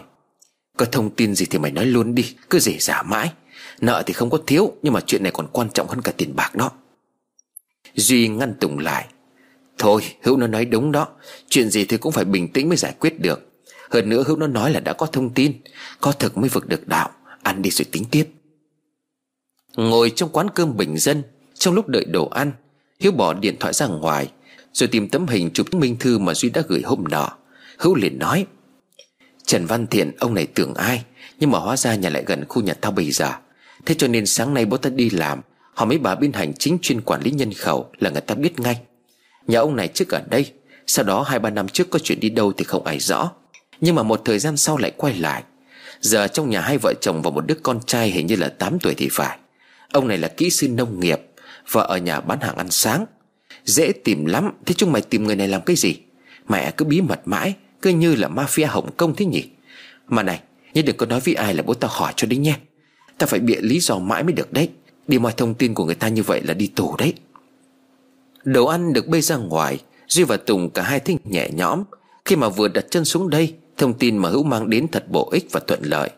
Ban đầu Duy nghĩ rất khó khăn để tìm thông tin của một người, Nhưng may mắn làm sao người này lại ở ngay khu nhà của Hữu.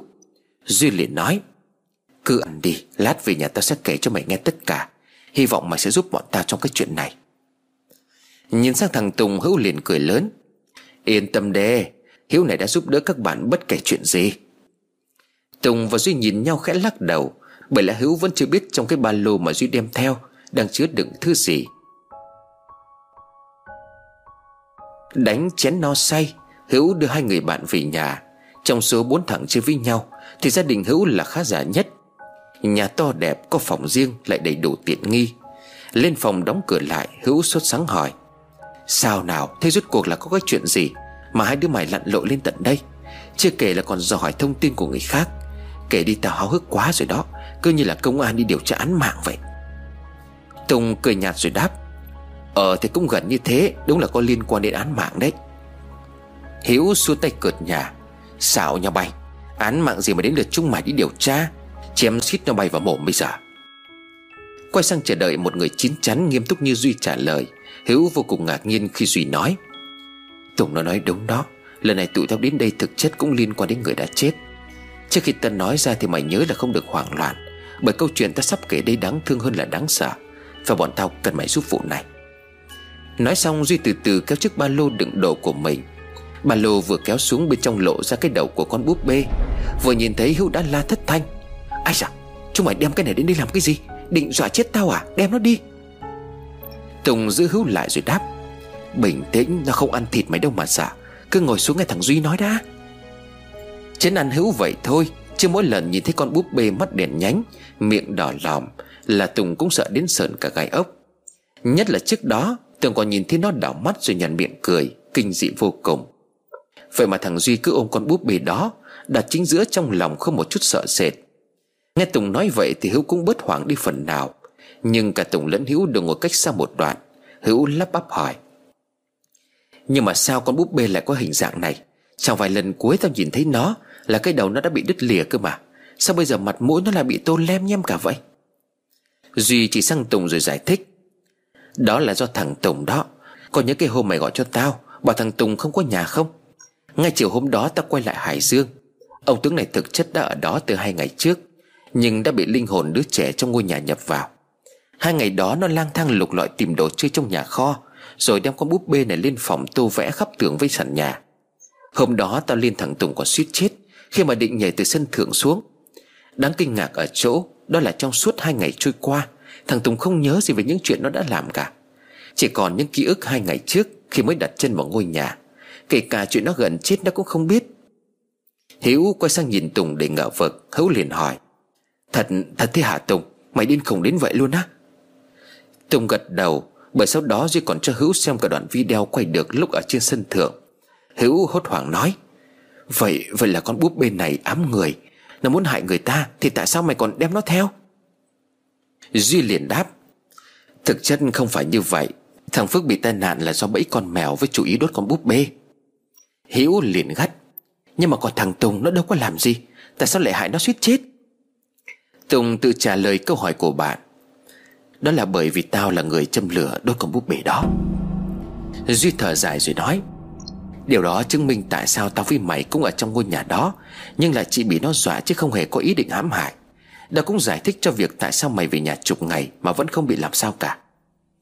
Hiếu gật gù đồng ý, Hiếu liền nói, Đúng vậy, Từ hôm về nhà ta cũng chẳng thích sợ hãi gì cả. À mà nhắc đến đứa bé, Có phải là chính nó không? Duy liền đáp, Đúng vậy, Đứa bé chính là thứ mày nhìn thấy trên sân thượng. Ta đoán linh hồn của nó cư ngụ nơi con búp bê này. Chính vì thế nó mới tức giận khi thằng Phước và thằng Tùng đốt con búp bê. Nhưng với những gì mà tao nhìn thấy trong giấc mơ, Với những thứ bọn tao tìm hiểu gần đây, Thì đứa bé đó thực sự đáng thương. Nó đã bị mẹ nó bỏ rơi ở ngôi nhà ba tầng những năm qua. Và bây giờ nó còn một ước muốn duy nhất Trước khi tàn biến, Đó chính là được gặp mẹ của mình. Duy bắt đầu kể lại những gì mà mình biết Kể từ khi gặp bà cụ nhặt rác, Đến những giấc mơ liên tục lặp đi lặp lại. Rồi cả bản hợp đồng thuê nhà của người có tên Trần Văn Thiện Tất cả tất cả từng chút một để xúc động. Nghe xong, hữu nước mắt ngắn dài nức nở nói, Nếu thế thật thì tội nghiệp cho nó. Vậy ra ngay từ đầu, Nó chỉ cố liên kết với chúng ta Để nhờ sự giúp đỡ thôi. Vậy mà chúng ta không những không giúp nó, Mà còn đốt cả vật chất đựng linh hồn của nó. Tội nghiệp đứa bé, Cho anh xin lỗi bé nhé. Anh cũng sẽ giúp bé. Tùng quay sang nhìn Hữu không giấu nổi sự ngạc nhiên. Tùng liền hỏi, Nghe câu chuyện mà mày tin được ngay hả Hữu? Hiếu sụt sùi đáp Ờ tin chứ, Bởi chính mắt tao đã thấy một đứa trẻ con trần như nhộng, Chạy lang thang ở dưới sân nền xi măng. Tao tin là có ma quỷ, Có linh hồn người chết. Đấy, tao bảo ngay từ đầu mà chúng mày không có tin. Chắc có lẽ tại tao yếu bóng vía, Cho nên dễ cảm nhận thấy. Ngay từ hôm đầu tiên trong ngôi nhà đó, Tao đã cảm thấy có cái gì đó rất lạ. À mà, theo như lời thằng Duy kể, Thì là hai vợ chồng ông thiện kia hình như là không có liên quan gì. Vậy tại sao tụi mày lại tìm nhà người ta làm gì? Duy trả lời, Đó cũng chỉ là suy đoán, Tại ta còn một lý do Là biết đâu họ còn sinh thêm một đứa con khác. Nhưng mà vì lý do gì đó phải bỏ đi thì sao? Nhưng mà cũng không chắc, Bởi vì ban đầu thuê nhà với ý định ở lâu dài. Nhìn số đồ đạc họ bỏ lại thì biết, Chẳng lẽ thuê nhà chỉ để vứt con xong rồi bỏ đi? Ta muốn tìm đến họ để hỏi han vài chuyện. Đầu tiên ta muốn tìm hiểu lý do vì sao Họ lại vội vã đến như vậy. Liệu họ đã thấy gì? Biết đâu chúng ta có thêm thông tin để giúp đỡ trong vụ này. Hiếu liền đưa ra ý kiến. Vậy tại sao không hỏi bà An chủ nhà, Xem mấy năm trước có những ai thuê? Duy liền đáp, Thực ra thì ta cũng hỏi rồi, Nhưng bà ấy chỉ giữ hợp đồng từ hai năm trở lại đây. Thực ra là do nhà ông thiện này, Còn gửi những một năm tiền cọc hay cái gì đó, Mà bà ta sợ ông ấy quay lại đòi, Cho nên là mới giữ lại hợp đồng làm tin thôi. Còn những người thuê trước hết hạn bỏ đi Thì giữ làm cái gì? Tôi nghe từ nãy đến giờ mọi thứ đều hợp lý. Hơn nữa mấy năm qua có bao nhiêu người thuê Biết được ai mà lận, Đúng là vẫn nên tìm những người đã từng ở nơi đó để dò hỏi Mà cũng chẳng biết liệu họ có trả lời hay không. Bỏ đi như vậy chắc chắn là bị dọa cho chết khiếp Mà đã sợ thì chắc gì người ta muốn nhắc lại câu chuyện cũ. Duy đăm chiêu suy nghĩ một lát rồi khẽ đáp. Thằng Tùng nói đúng Nếu như đề cập đến chuyện ngôi nhà Chắc chắn là họ không nói gì cả. Nếu vậy chỉ còn cách này Hy vọng là tao đúng Cũng đành phải xin lỗi họ thôi. Hiếu và Tùng ghé sát tay lại Duy đưa ra kế hoạch. Phải làm như thế này, Thằng Tùng sau rồi đến thằng Hữu Nhưng mà mấu chốt vẫn là Vừa nghe Tùng và Hữu vừa gật đầu, Một lần nữa Tùng phải thốt lên. Mày đúng là mưu ma trước quỷ, Đáng sợ thật đấy Duy hả Hiếu gật gù. Nhưng mà đúng, không làm như thế thì chẳng bao giờ họ chịu nói ra đâu. Thế bao giờ tiến hành? Duy liền hỏi Hữu Nhà đó có thường xuyên có mặt ở nhà không? Hiếu liền đáp, Có, bà vợ ngày nào chẳng có ở nhà. Sáng tao ghé qua còn thấy cả chồng phụ bán ăn sáng. Nhà cách đây một dãy, ngay mặt đường. Sáng bán đồ ăn sáng, chứ còn bán cà phê. Thế giờ đi luôn không? Nhìn đồng hồ đã là 2 giờ chiều. Mọi việc đến bây giờ đều rất gấp rút. Phải tranh thủ mọi lúc, Duy liền nói. Đi luôn bây giờ. Hy vọng lần này tao sẽ tiếp tục đúng Đi nào.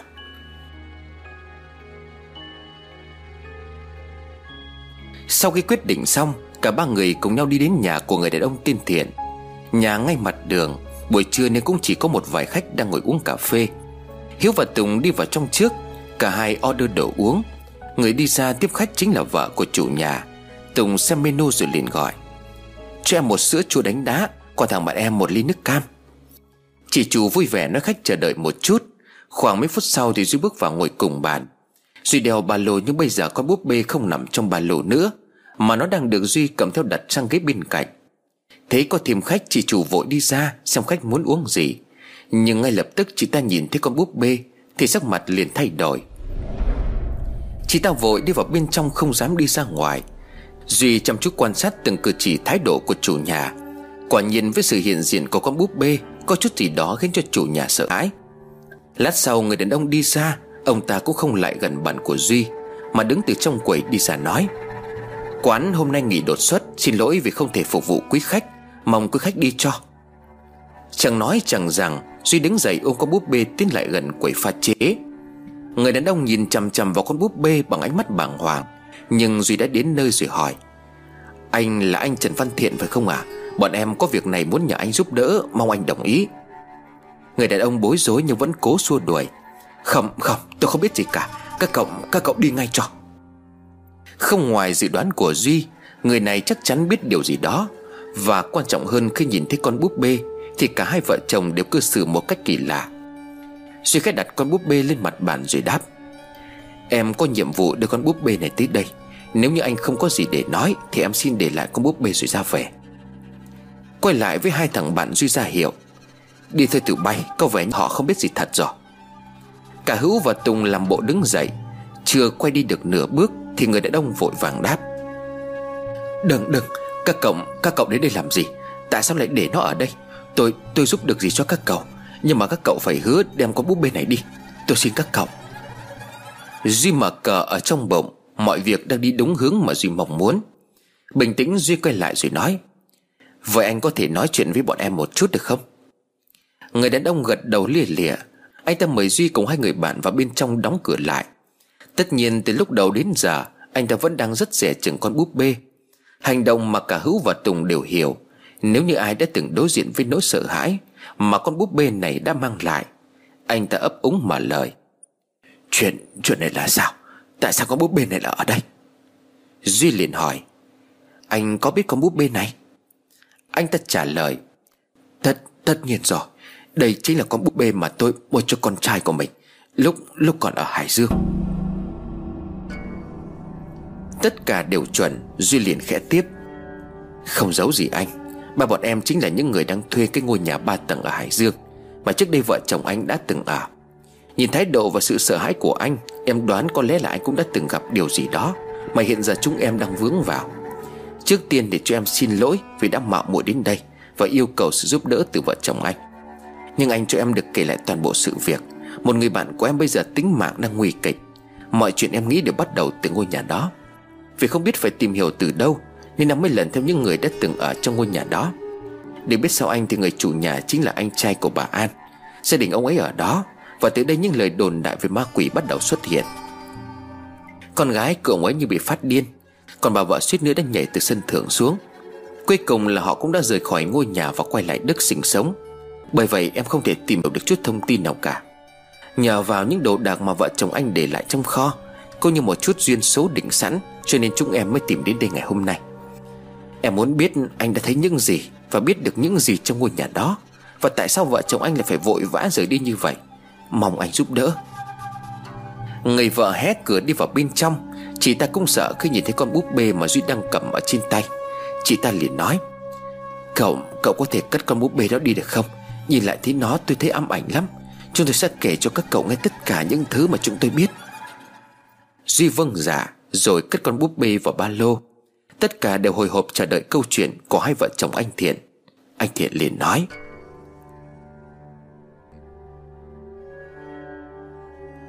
Cách đây độ 2 năm, Tôi bị chuyển công tác về Hải Dương. Vì không muốn xa vợ con, Nên tôi có tìm một ngôi nhà để thuê lại dài hạn Cho cả gia đình cùng ở. Và tôi được giới thiệu đến ngôi nhà ba tầng của bà An, Một ngôi nhà gần chỗ tôi đã làm Mà lại rộng rãi. Với giá cả rất hợp lý, Cho nên tôi đã đặt cọc một năm tiền nhà Và ký hợp đồng thuê nhà. Nhưng hai vợ chồng tôi và đứa con trai Chỉ ở chưa được hai tháng. Thời gian đầu tiên có lẽ chúng tôi không để ý, Nên thấy nó khá bình thường. Nhưng sang đến tháng thứ hai, Thì những chuyện lạ lùng trong ngôi nhà đó đã bắt đầu khiến chúng tôi để tâm. Vì chỉ có hai vợ chồng với đứa con, Cho nên chúng tôi chỉ ở tầng 2 Con trai một phòng và hai vợ chồng ở một phòng. Nhà có ba người một người thì chỉ có 6 tuổi. Trước khi đi ngủ Thì vợ chồng tôi cũng phải cho con trai ngủ trước. Nhưng cứ đến đêm thì trong nhà lại xảy ra những tiếng động lạ, Tiếng lục sục, Tiếng đi lại dưới cầu thang, Rồi cả tiếng mèo kêu Làm đổ bát đĩa song trào Nghĩ chỉ là do mèo hoang nghịch phá, Nên chúng tôi cũng không để ý. Và rồi những hôm tôi thức khuya làm việc, Thì nghe tiếng cười từ bên phòng con trai rất rõ. Tôi chạy sang thấy thằng bé vẫn không ngủ, Mà vẫn chơi đồ một mình ở trên giường. Nó tự chơi tự cười một mình. Trách vợ là sao không cho con ngủ? Vợ tôi khẳng định là đã dỗ thằng bé ngủ rồi, Mới tắt điện sang bên phòng. Liên tiếp những ngày sau đó đều như vậy. Khi hai vợ chồng tôi đinh ninh con đã ngủ, Thì cứ nửa đêm nó lại thức dậy, Chơi đồ chơi rồi cười khúc khích. Chỉ có điều tôi hơi nghi ngại, Đó là tiếng cười mà tôi nghe thấy. Với tiếng cười con trai của mình, Khi mà vợ chồng tôi đi sang không có giống nhau. Cứ như ở bên trong phòng thằng bé, Không chỉ có một mình vậy. Tùng liền chen vào. Vậy là sau đó vợ chồng anh sợ quá Phải bỏ đi phải không? Đang tập trung nghe câu chuyện, Đột nhiên Tùng chen ngang, Khiến cho Duy và Hữu cảm thấy khó chịu. Vợ anh Thiện cái lắc đầu. Không, Đây là sau này khi những chuyện đáng sợ hơn Chúng tôi mới luận ra. Còn khi ấy cả hai vợ chồng vẫn nghĩ là do con ngủ sớm, Nên ban đêm nó hay thức giấc rồi tự chơi một mình. Chính vì vậy vợ chồng tôi mới để con sang bên này ngủ cùng. Được đêm đầu tiên Sang đêm thứ hai thằng bé quấy khóc không có chịu ngủ. Mà sáng dậy nhìn trên người của con, Có những vết hằn đỏ như bị dị ứng. Đi khám bác sĩ thì không ra bệnh. Rồi sau đó là những tháng ngày đáng sợ. Con tôi không cười, không nói với bố mẹ. Ngủ chung nó không có chịu ngủ, Chỉ cho sang phòng bên cạnh nó mới yên. Nhưng hễ thức là nó ôm đồ chơi, Rồi ngồi khóc nhà trên một mình, Tự cười một mình. Mỗi lần tôi rũ con ngủ Thì thằng bé ngủ ngon. Đêm đó vợ chồng tôi mới thức ở bên phòng. Đúng nửa đêm thì tiếng cười là phát ra từ phòng của thằng bé. Vì cửa khi đi ra tôi chỉ khép hờ. Hai vợ chồng tôi ngó vào bên trong qua khe cửa Để xem bên trong con mình thế nào. Điều kinh hoàng đang xảy ra Đó là con trai tôi ngồi đó. Còn con búp bê này ngồi đối diện. Con trai tôi đang chơi với con búp bê này Và nói một mình. Cho em, cái này là cho anh. Em chơi đi. Duy cùng các bạn im lặng nghe người vợ tiếp tục kể. Nhưng đáng sợ nhất chính là con búp bê đột ngột đứng dậy. Nó cử động như là một đứa trẻ con. Từ con búp bê phát ra những tiếng cười, Kèm theo những bước chân chậm chạp trong không gian. Em xin cảm ơn, Em xin cảm ơn. Lúc đó vợ chồng tôi sợ hãi đến mức không thể cử động. Con búp bê đó biết nói. Rồi nó quay cái đầu ra bên cửa phòng nhoèn miệng cười. Khi ấy chúng tôi khẳng định Con búp bê này như một vật thể sống. Và nó biết chúng tôi đang ở bên ngoài. Tôi xin thề những điều mà tôi nói là sự thật. Con búp bê được chồng tôi mua từ bên ngoài tiệm đồ chơi. Khi mới mang về, nó rất là bình thường. Nó có bộ phát tiếng cười trong bụng, Giúp cho trẻ con vui chơi hơn. Nhưng mà những gì mà chúng tôi nhìn thấy không chỉ có như vậy. Con búp bê cử động như người, Lại còn biết nói biết cười. Thế thì không phải ma quỷ thì là cái gì? Quá sợ, cho nên là vợ chồng tôi lập tức lao vào bế con rồi bỏ chạy. Phía sau chúng tôi vẫn là tiếng nói đầy ma quái, Kèm theo tiếng khóc. Chơi với con đi, Chơi với em đi. Nhìn đồng hồ điểm 12 giờ đêm, Mà tôi chỉ mong sao mà đêm tan biến ngay khi ấy.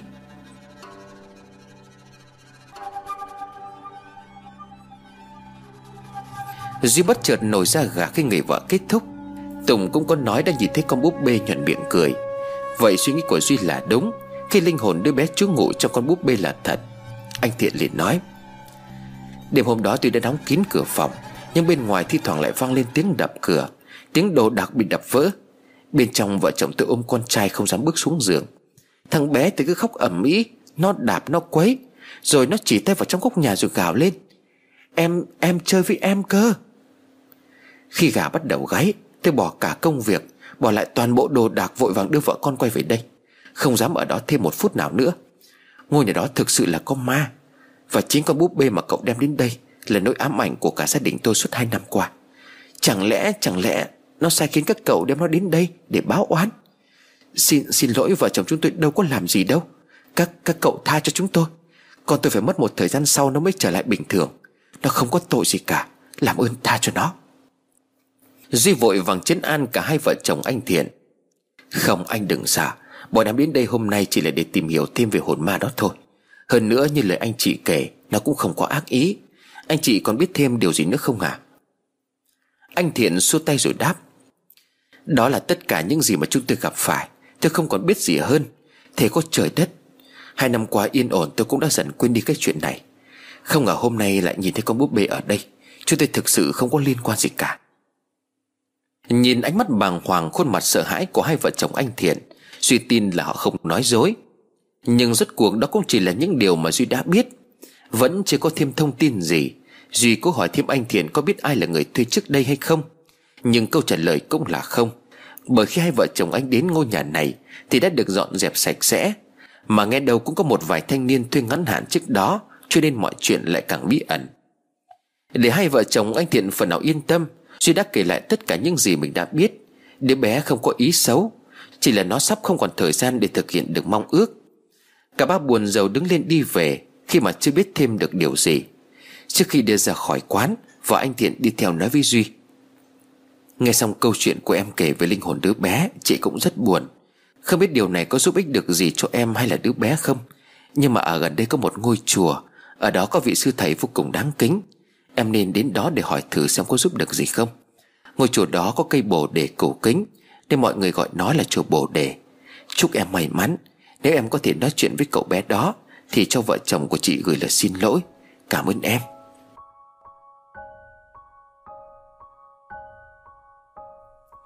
Chùa Bồ Đề, Đúng vậy. Chuyện đến nước này có thể Duy không tìm được cách Để giúp cho cậu bé gặp lại được mẹ. Nhưng biết đâu sẽ có người giúp được cậu bé có thể siêu thoát. Chùa Bồ Đề một cái tên nghe thôi Cũng khiến cho con người ta cảm thấy tâm tĩnh lặng. Duy đang cúi đầu cảm ơn chị vợ anh Thiện Thì Hữu với Tùng gọi ở phía trước. Về thôi Duy. Trở về nhà nhìn khuôn mặt của hai thằng bạn khá buồn, Bởi thu hoạch ngày hôm nay không mấy khả quan. Nhưng những thông tin mà anh Thiện cung cấp quanh quẩn Không chỉ là những thứ mọi người đã biết. Duy liền nói, Thôi đừng ổ rũ nữa, Chuyện gì thì cũng không thể một sớm một chiều giải quyết ngay được. Mà hữu này, Mày có biết chùa Bồ Đề ở đâu không? Hiếu ngạc nhiên hỏi lại, Sao mày lại biết ngôi chùa đó? Chùa Bồ Đề tất nhiên là tao biết rồi. Ngày bé bố mẹ tao đem lên chùa đó gửi mà. Mấy năm trước chùa cũng được tu sửa giờ nhìn đẹp lắm. Mà ở đó có một vị sư trụ trì có tâm lắm. Thì thoảng bố mẹ tao vẫn lên đó làm lễ. Mà sao mà lại hỏi ngôi chùa đó?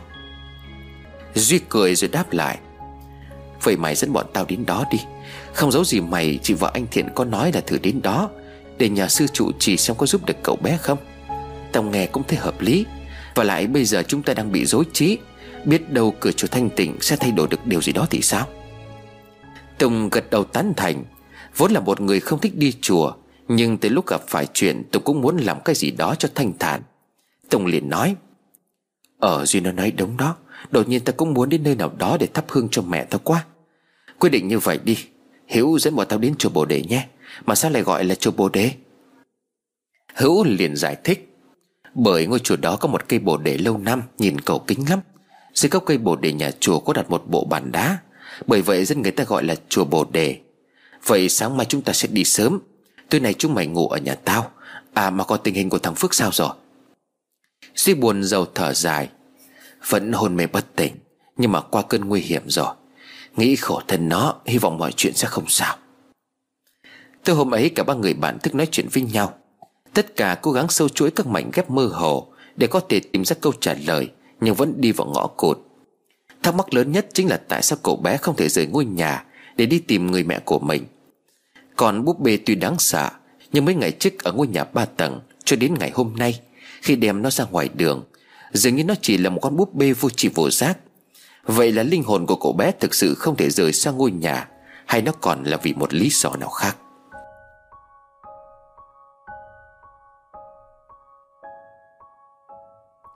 Tại một nơi khác Quân lúc này đang bóp chân cho Nhi Bằng những cử chỉ âu yếm nhẹ nhàng. Em có thai cho nên là cần phải được chăm sóc kỹ lưỡng. Anh bóp như này em có dễ chịu không? Nhi dịu dàng bởi cô đang sung sướng trong những tháng ngày hạnh phúc. Bố mẹ cũng đã bỏ qua những lỗi lầm trước đây. Mẹ chồng tương lai cũng vui mừng Khi cô đang mang bầu đứa cháu của bà mong mỏi.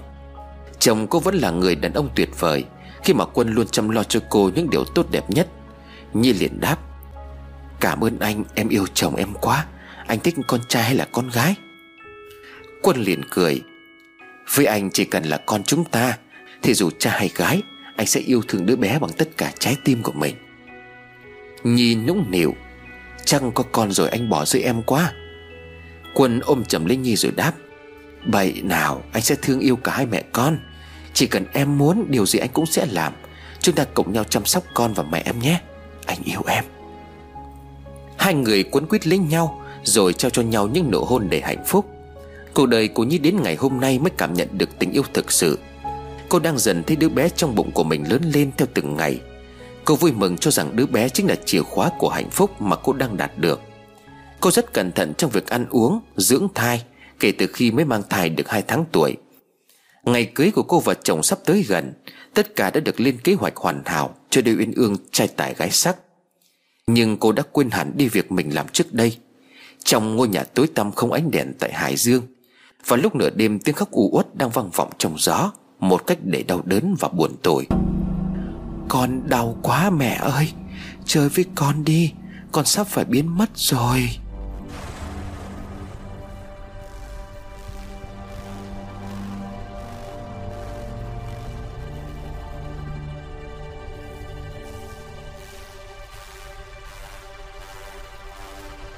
Sáng ngày hôm sau, Duy dậy từ rất sớm, Hai thằng bạn vẫn còn đang ngủ. Duy mở ba lô lấy con búp bê Rồi tự hỏi với nó, Em sao vậy? Đêm của em lại khóc rồi phải không? Con búp bê vô trì vẫn đang nằm trong tay của Duy, Nhưng không một chút phản hồi. Trời tầm mờ sáng, Giấc mơ đêm qua không giống như ngày trước đó. Duy chỉ thấy mình trong một khoảng không tối đen vô tận. Từ đâu đó trong bóng tối vọng ra tiếng khóc đầy đau đớn. Tiếng khóc lúc dừng lúc mất nó nhỏ dần rồi sau đó không còn nữa. Thức dậy Duy thấy tim của mình đau nhói, Duy thầm nghĩ, Chẳng lẽ không còn đủ thời gian rồi hay sao? Duy giật mình khi Hiếu vỗ vai từ đằng sau. Này, lại đang nghĩ gì đấy? Tươi tỉnh lên. Đi chùa mà làm bộ mặt thế kia Là có lỗi với cửa chùa đấy. Tùng đang chuẩn bị đồ cũng nói thêm, Cứ đi cho tâm nó thành tỉnh đã, Biết đâu lại nghĩ ra được cái gì. Phải lâu lắm rồi hôm nay tao mới được đi chùa đó. Xong hết rồi đây, Lên đường tới Hữu nhỉ Hữu gật đầu rồi đáp Ờ đi thôi Không phải đi mất tầm 45 phút xe máy đấy. Yên tâm, Đảm bảo ngôi chùa đó rất đẹp. Lên đó mày thử tìm sư trụ trì kể lại chuyện này xem sao, Biết đâu thầy lại giúp được đó. Ngày bé ta bị ma quấy nhiều quá, Mà bố mẹ kể đem lên chùa gửi xong, Về nhà ta không còn khóc nữa đấy.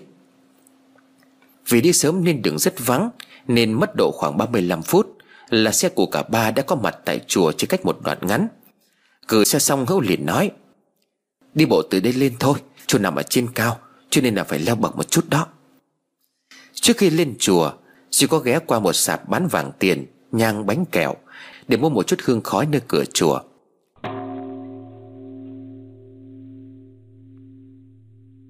Leo đến nơi khung cảnh của chùa Bồ Đề Khiến cho Duy và Tùng ai cũng phải chậm trồ. Ngôi chùa sạch sẽ trong từng khoảng sân, Cây cối xanh tốt cùng với mùi hương phảng phất trong gió nhẹ. Khiến cho con người ta cảm thấy tĩnh tâm. Cũng có những người đến đây từ rất sớm, Họ đang đi đặt lễ ở khắp ban. Chùa đẹp cho nên người đến vãn cảnh thành tâm Cũng không có gì là lạ.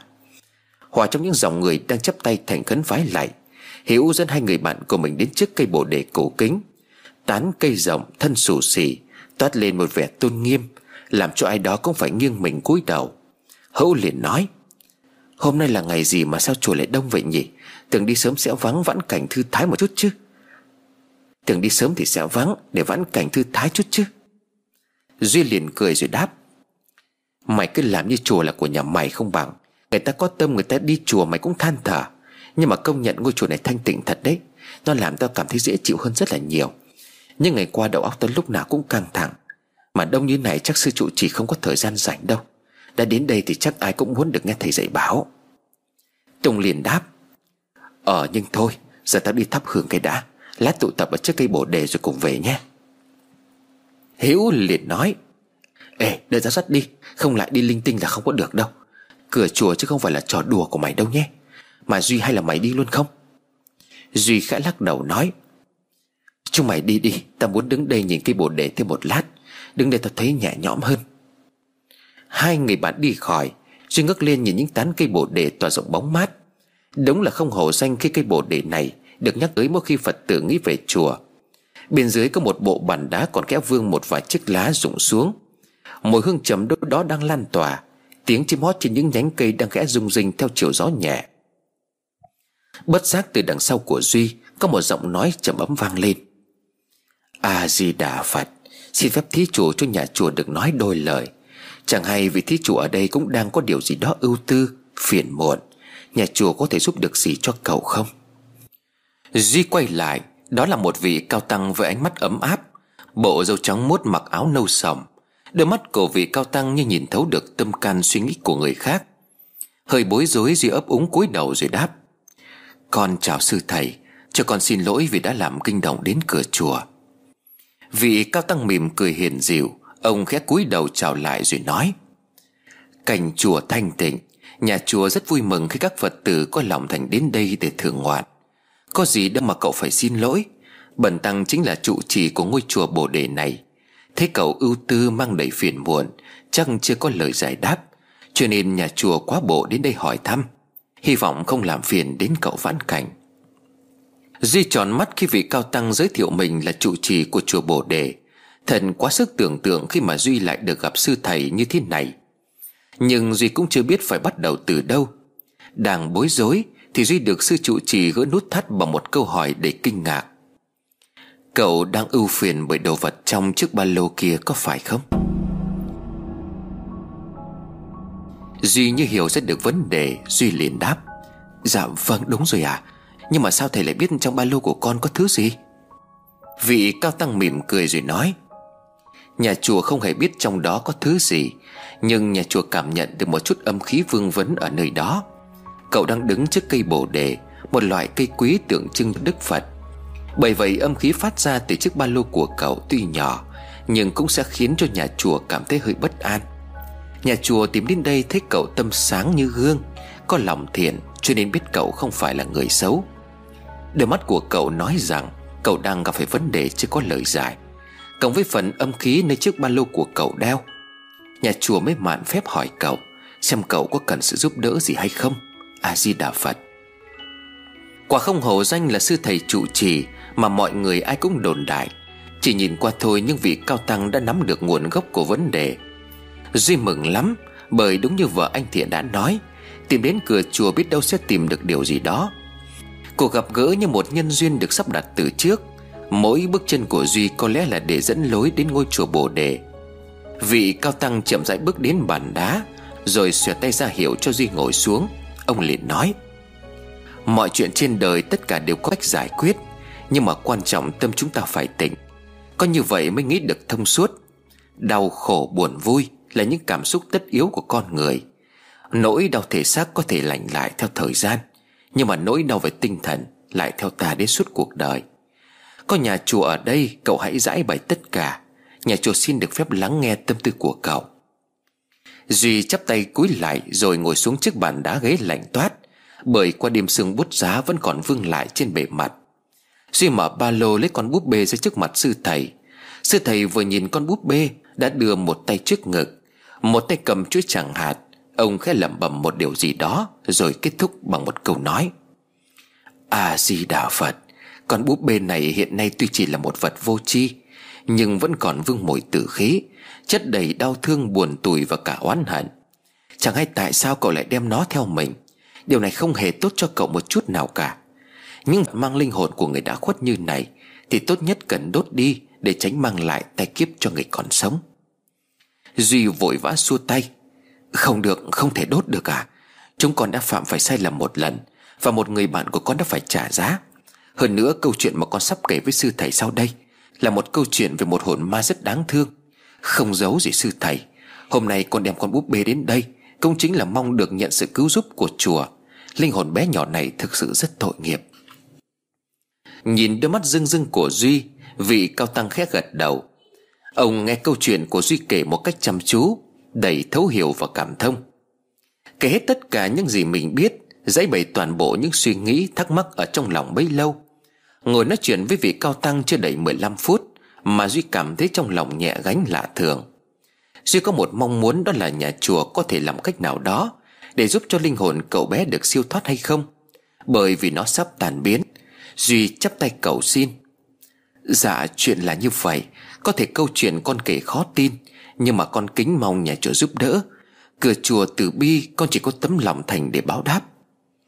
Sư trụ trì đưa bàn tay ra rồi nói Đưa con búp bê đó cho nhà chùa. Nhà chùa có một vài điều muốn nói với cậu. Duy làm theo lời của sư trụ trì. Nhà sư đặt con búp bê lên trên mặt bàn đá, Rồi ấn ngón trỏ vào phần bụng của con búp bê. Duy không hiểu vị cao tăng đang làm gì, Nhưng sau khi nhà sư bỏ tay ra, Thì phần bụng ông vừa ấn vào dì ra một chất lỏng màu đen, Ngấm qua bộ quần áo mà con búp bê đang mặc. Nhìn nó như là máu người vậy. Duy mặt biến sắc hoảng sợ. Vị cao tăng đưa tay lên trước ngực rồi nói tiếp. A-di-đà Phật Phật vô tri nhưng lại chảy máu con người. Điều đó chứng tỏ linh hồn này đang rất đau đớn. Bởi nãy cậu có hỏi nhà chùa rằng Tại sao linh hồn không tự đi tìm mẹ của mình? Đây chính là lý do. Thân xác của đứa bé đó Đang bị một vật đâm xuyên qua người. Chính thứ đó khiến cho linh hồn của đứa bé này yếu dần đi. Bởi không ai công nhận, Không ai hưởng khói, Niệm kinh cầu siêu. Sinh ra chưa được bao lâu đã phải chết. Nhưng mà thân xác sau khi chết Vẫn tiếp tục phải chịu đau đớn. Bởi vậy đứa bé không thể đi khỏi ngôi nhà. Đáng thương thay, Tội nghiệp thay. A-di-đà Phật. Duy lắng nghe từng câu từng chữ của sư trụ trì. Vậy ra xác của đứa bé đang ở trong ngôi nhà đó. Và như lời của sư thầy chỉ điểm, Thì phần xác bị một vật kim loại đâm xuyên qua. Đó là lý do càng ngày linh hồn của đứa bé càng yếu. Duy vội vàng hỏi, Vậy vậy sư thầy có cách nào giúp đứa bé được không ạ? à? Vị cao tăng khẽ gật đầu. Bây giờ chỉ còn cách tìm được phần xác của đứa bé. Sau đó đem đến đây. Nhà chùa sẽ giúp cậu làm lễ cầu siêu, Mong linh hồn của đứa bé được thanh thản. Nhưng mà nhắc cho cậu nhớ, Đây là vong thai, Không phải là những linh hồn bình thường. Nên thời gian để giúp đứa bé siêu thoát rất lâu và khó khăn. Vẫn là thực hiện được ước nguyện của đứa bé Mới là cách vẹn tròn nhất. Duy hỏi thêm Dạ thầy có thể cho con biết Nơi chôn cất xác của cậu bé ở đâu không hả? Vị cao tăng lắc đầu rồi đáp. Về việc này nhà chùa không biết, Nhưng mà cậu yên tâm. Tâm cậu sáng, Nhân duyên giữa cậu và đứa bé này vẫn chưa dứt, Nên nhà chùa nghĩ là cậu sẽ tìm được. Bên ngoài có một chú tiểu đi vào. Chú tiểu chắp tay cúi đầu khẽ nói Dạ bẩm thầy, Các Phật tử tìm thầy để nói về chuyện trùng tu ngôi chùa à? Vị cao tăng gật đầu rồi đứng dậy, Ông nhìn Duy rồi nói, Nhân duyên kéo dài nhiều kiếp, Nhà chùa không rõ tại sao đứa bé lại nhờ cậu giúp đỡ, Nhưng nhà chùa nghĩ cậu bé đã chọn đúng người. Xin thứ lỗi cho nhà chùa, Bây giờ phải đi có việc, Nhưng cửa chùa luôn rộng mà đón cậu bất cứ lúc nào. Mong cậu hãy luôn gặp điều may mắn. A-di-đà Phật. Duy vội vã đứng dậy chắp tay trước ngực, Rồi cúi dập đầu cảm ơn sư trụ trì. Đến khi sư thầy và chú Tiểu khi đi mất trên cao một chiếc lá từ cây bồ đề khẽ rơi xuống, Vương theo gió rồi hạ cánh ngay trên đỉnh đầu của Duy. Như một cảm giác vô hình, ai đó vừa chạm khẽ vào mái tóc của Duy vậy. Duy cúi lại cây bồ đề ba lại, Rồi đeo ba lô đi ra khuôn viên của ngôi chùa. Khẽ nhắm mắt hít một hơi thật dài, Để cảm nhận không khí thanh tịnh của nơi này. Duy mở mắt ra cũng là lúc hai người bạn của cậu đang từ xa đi đến. Đúng là lên chùa giúp cho con người ta thư thái, Nhìn khuôn mặt ai cũng rạng rỡ. Hiếu với Tùng vừa đi lại, Duy nhìn Hữu rồi nói, Cảm ơn mày nhiều lắm. Chuyên đi đến ngôi chùa này quả thật không hề uổng phí. Giờ chúng ta về thôi. Hiếu ngơ ngác, Tùng cũng vậy. Hiếu liền đáp, Sao lại về? Mày đã gặp sư trụ trì để hỏi ý kiến chưa? Duy khẽ cười, Sư thầy đã chỉ điểm rồi, Việc còn lại phải trông cậy vào chúng ta. Quay sang Duy nói với Tùng, Có lẽ quay về nhà hữu xong, Tao với mày thu dọn đồ về Hải Dương luôn nhé. Tùng gật đầu rồi đáp. Được rồi, mà mày biết phải làm gì rồi à? Duy trả lời. Ờ nhưng sợ hai người sẽ lâu hơn đấy. Hữu hắng giọng ra điều không vừa ý. Sao lại là hai người? Bộ tụi mày lợi dụng tao xong rồi đã đít phải không? Nên nhớ nhà đó tao cũng góp tiền thuê đó. Duy nhìn Hữu lòng đầy cảm ơn.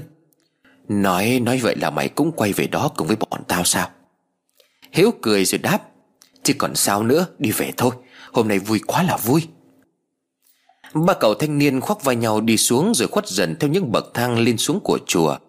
Vị cao tăng đang nói chuyện với một vài người Có ý định xây sửa lại, Những cái hạng mục còn đang răng rả Ông hướng đôi mắt dõi theo ba người rồi khẽ nói A-di-đà Phật, Hy vọng mọi chuyện sẽ không quá muộn.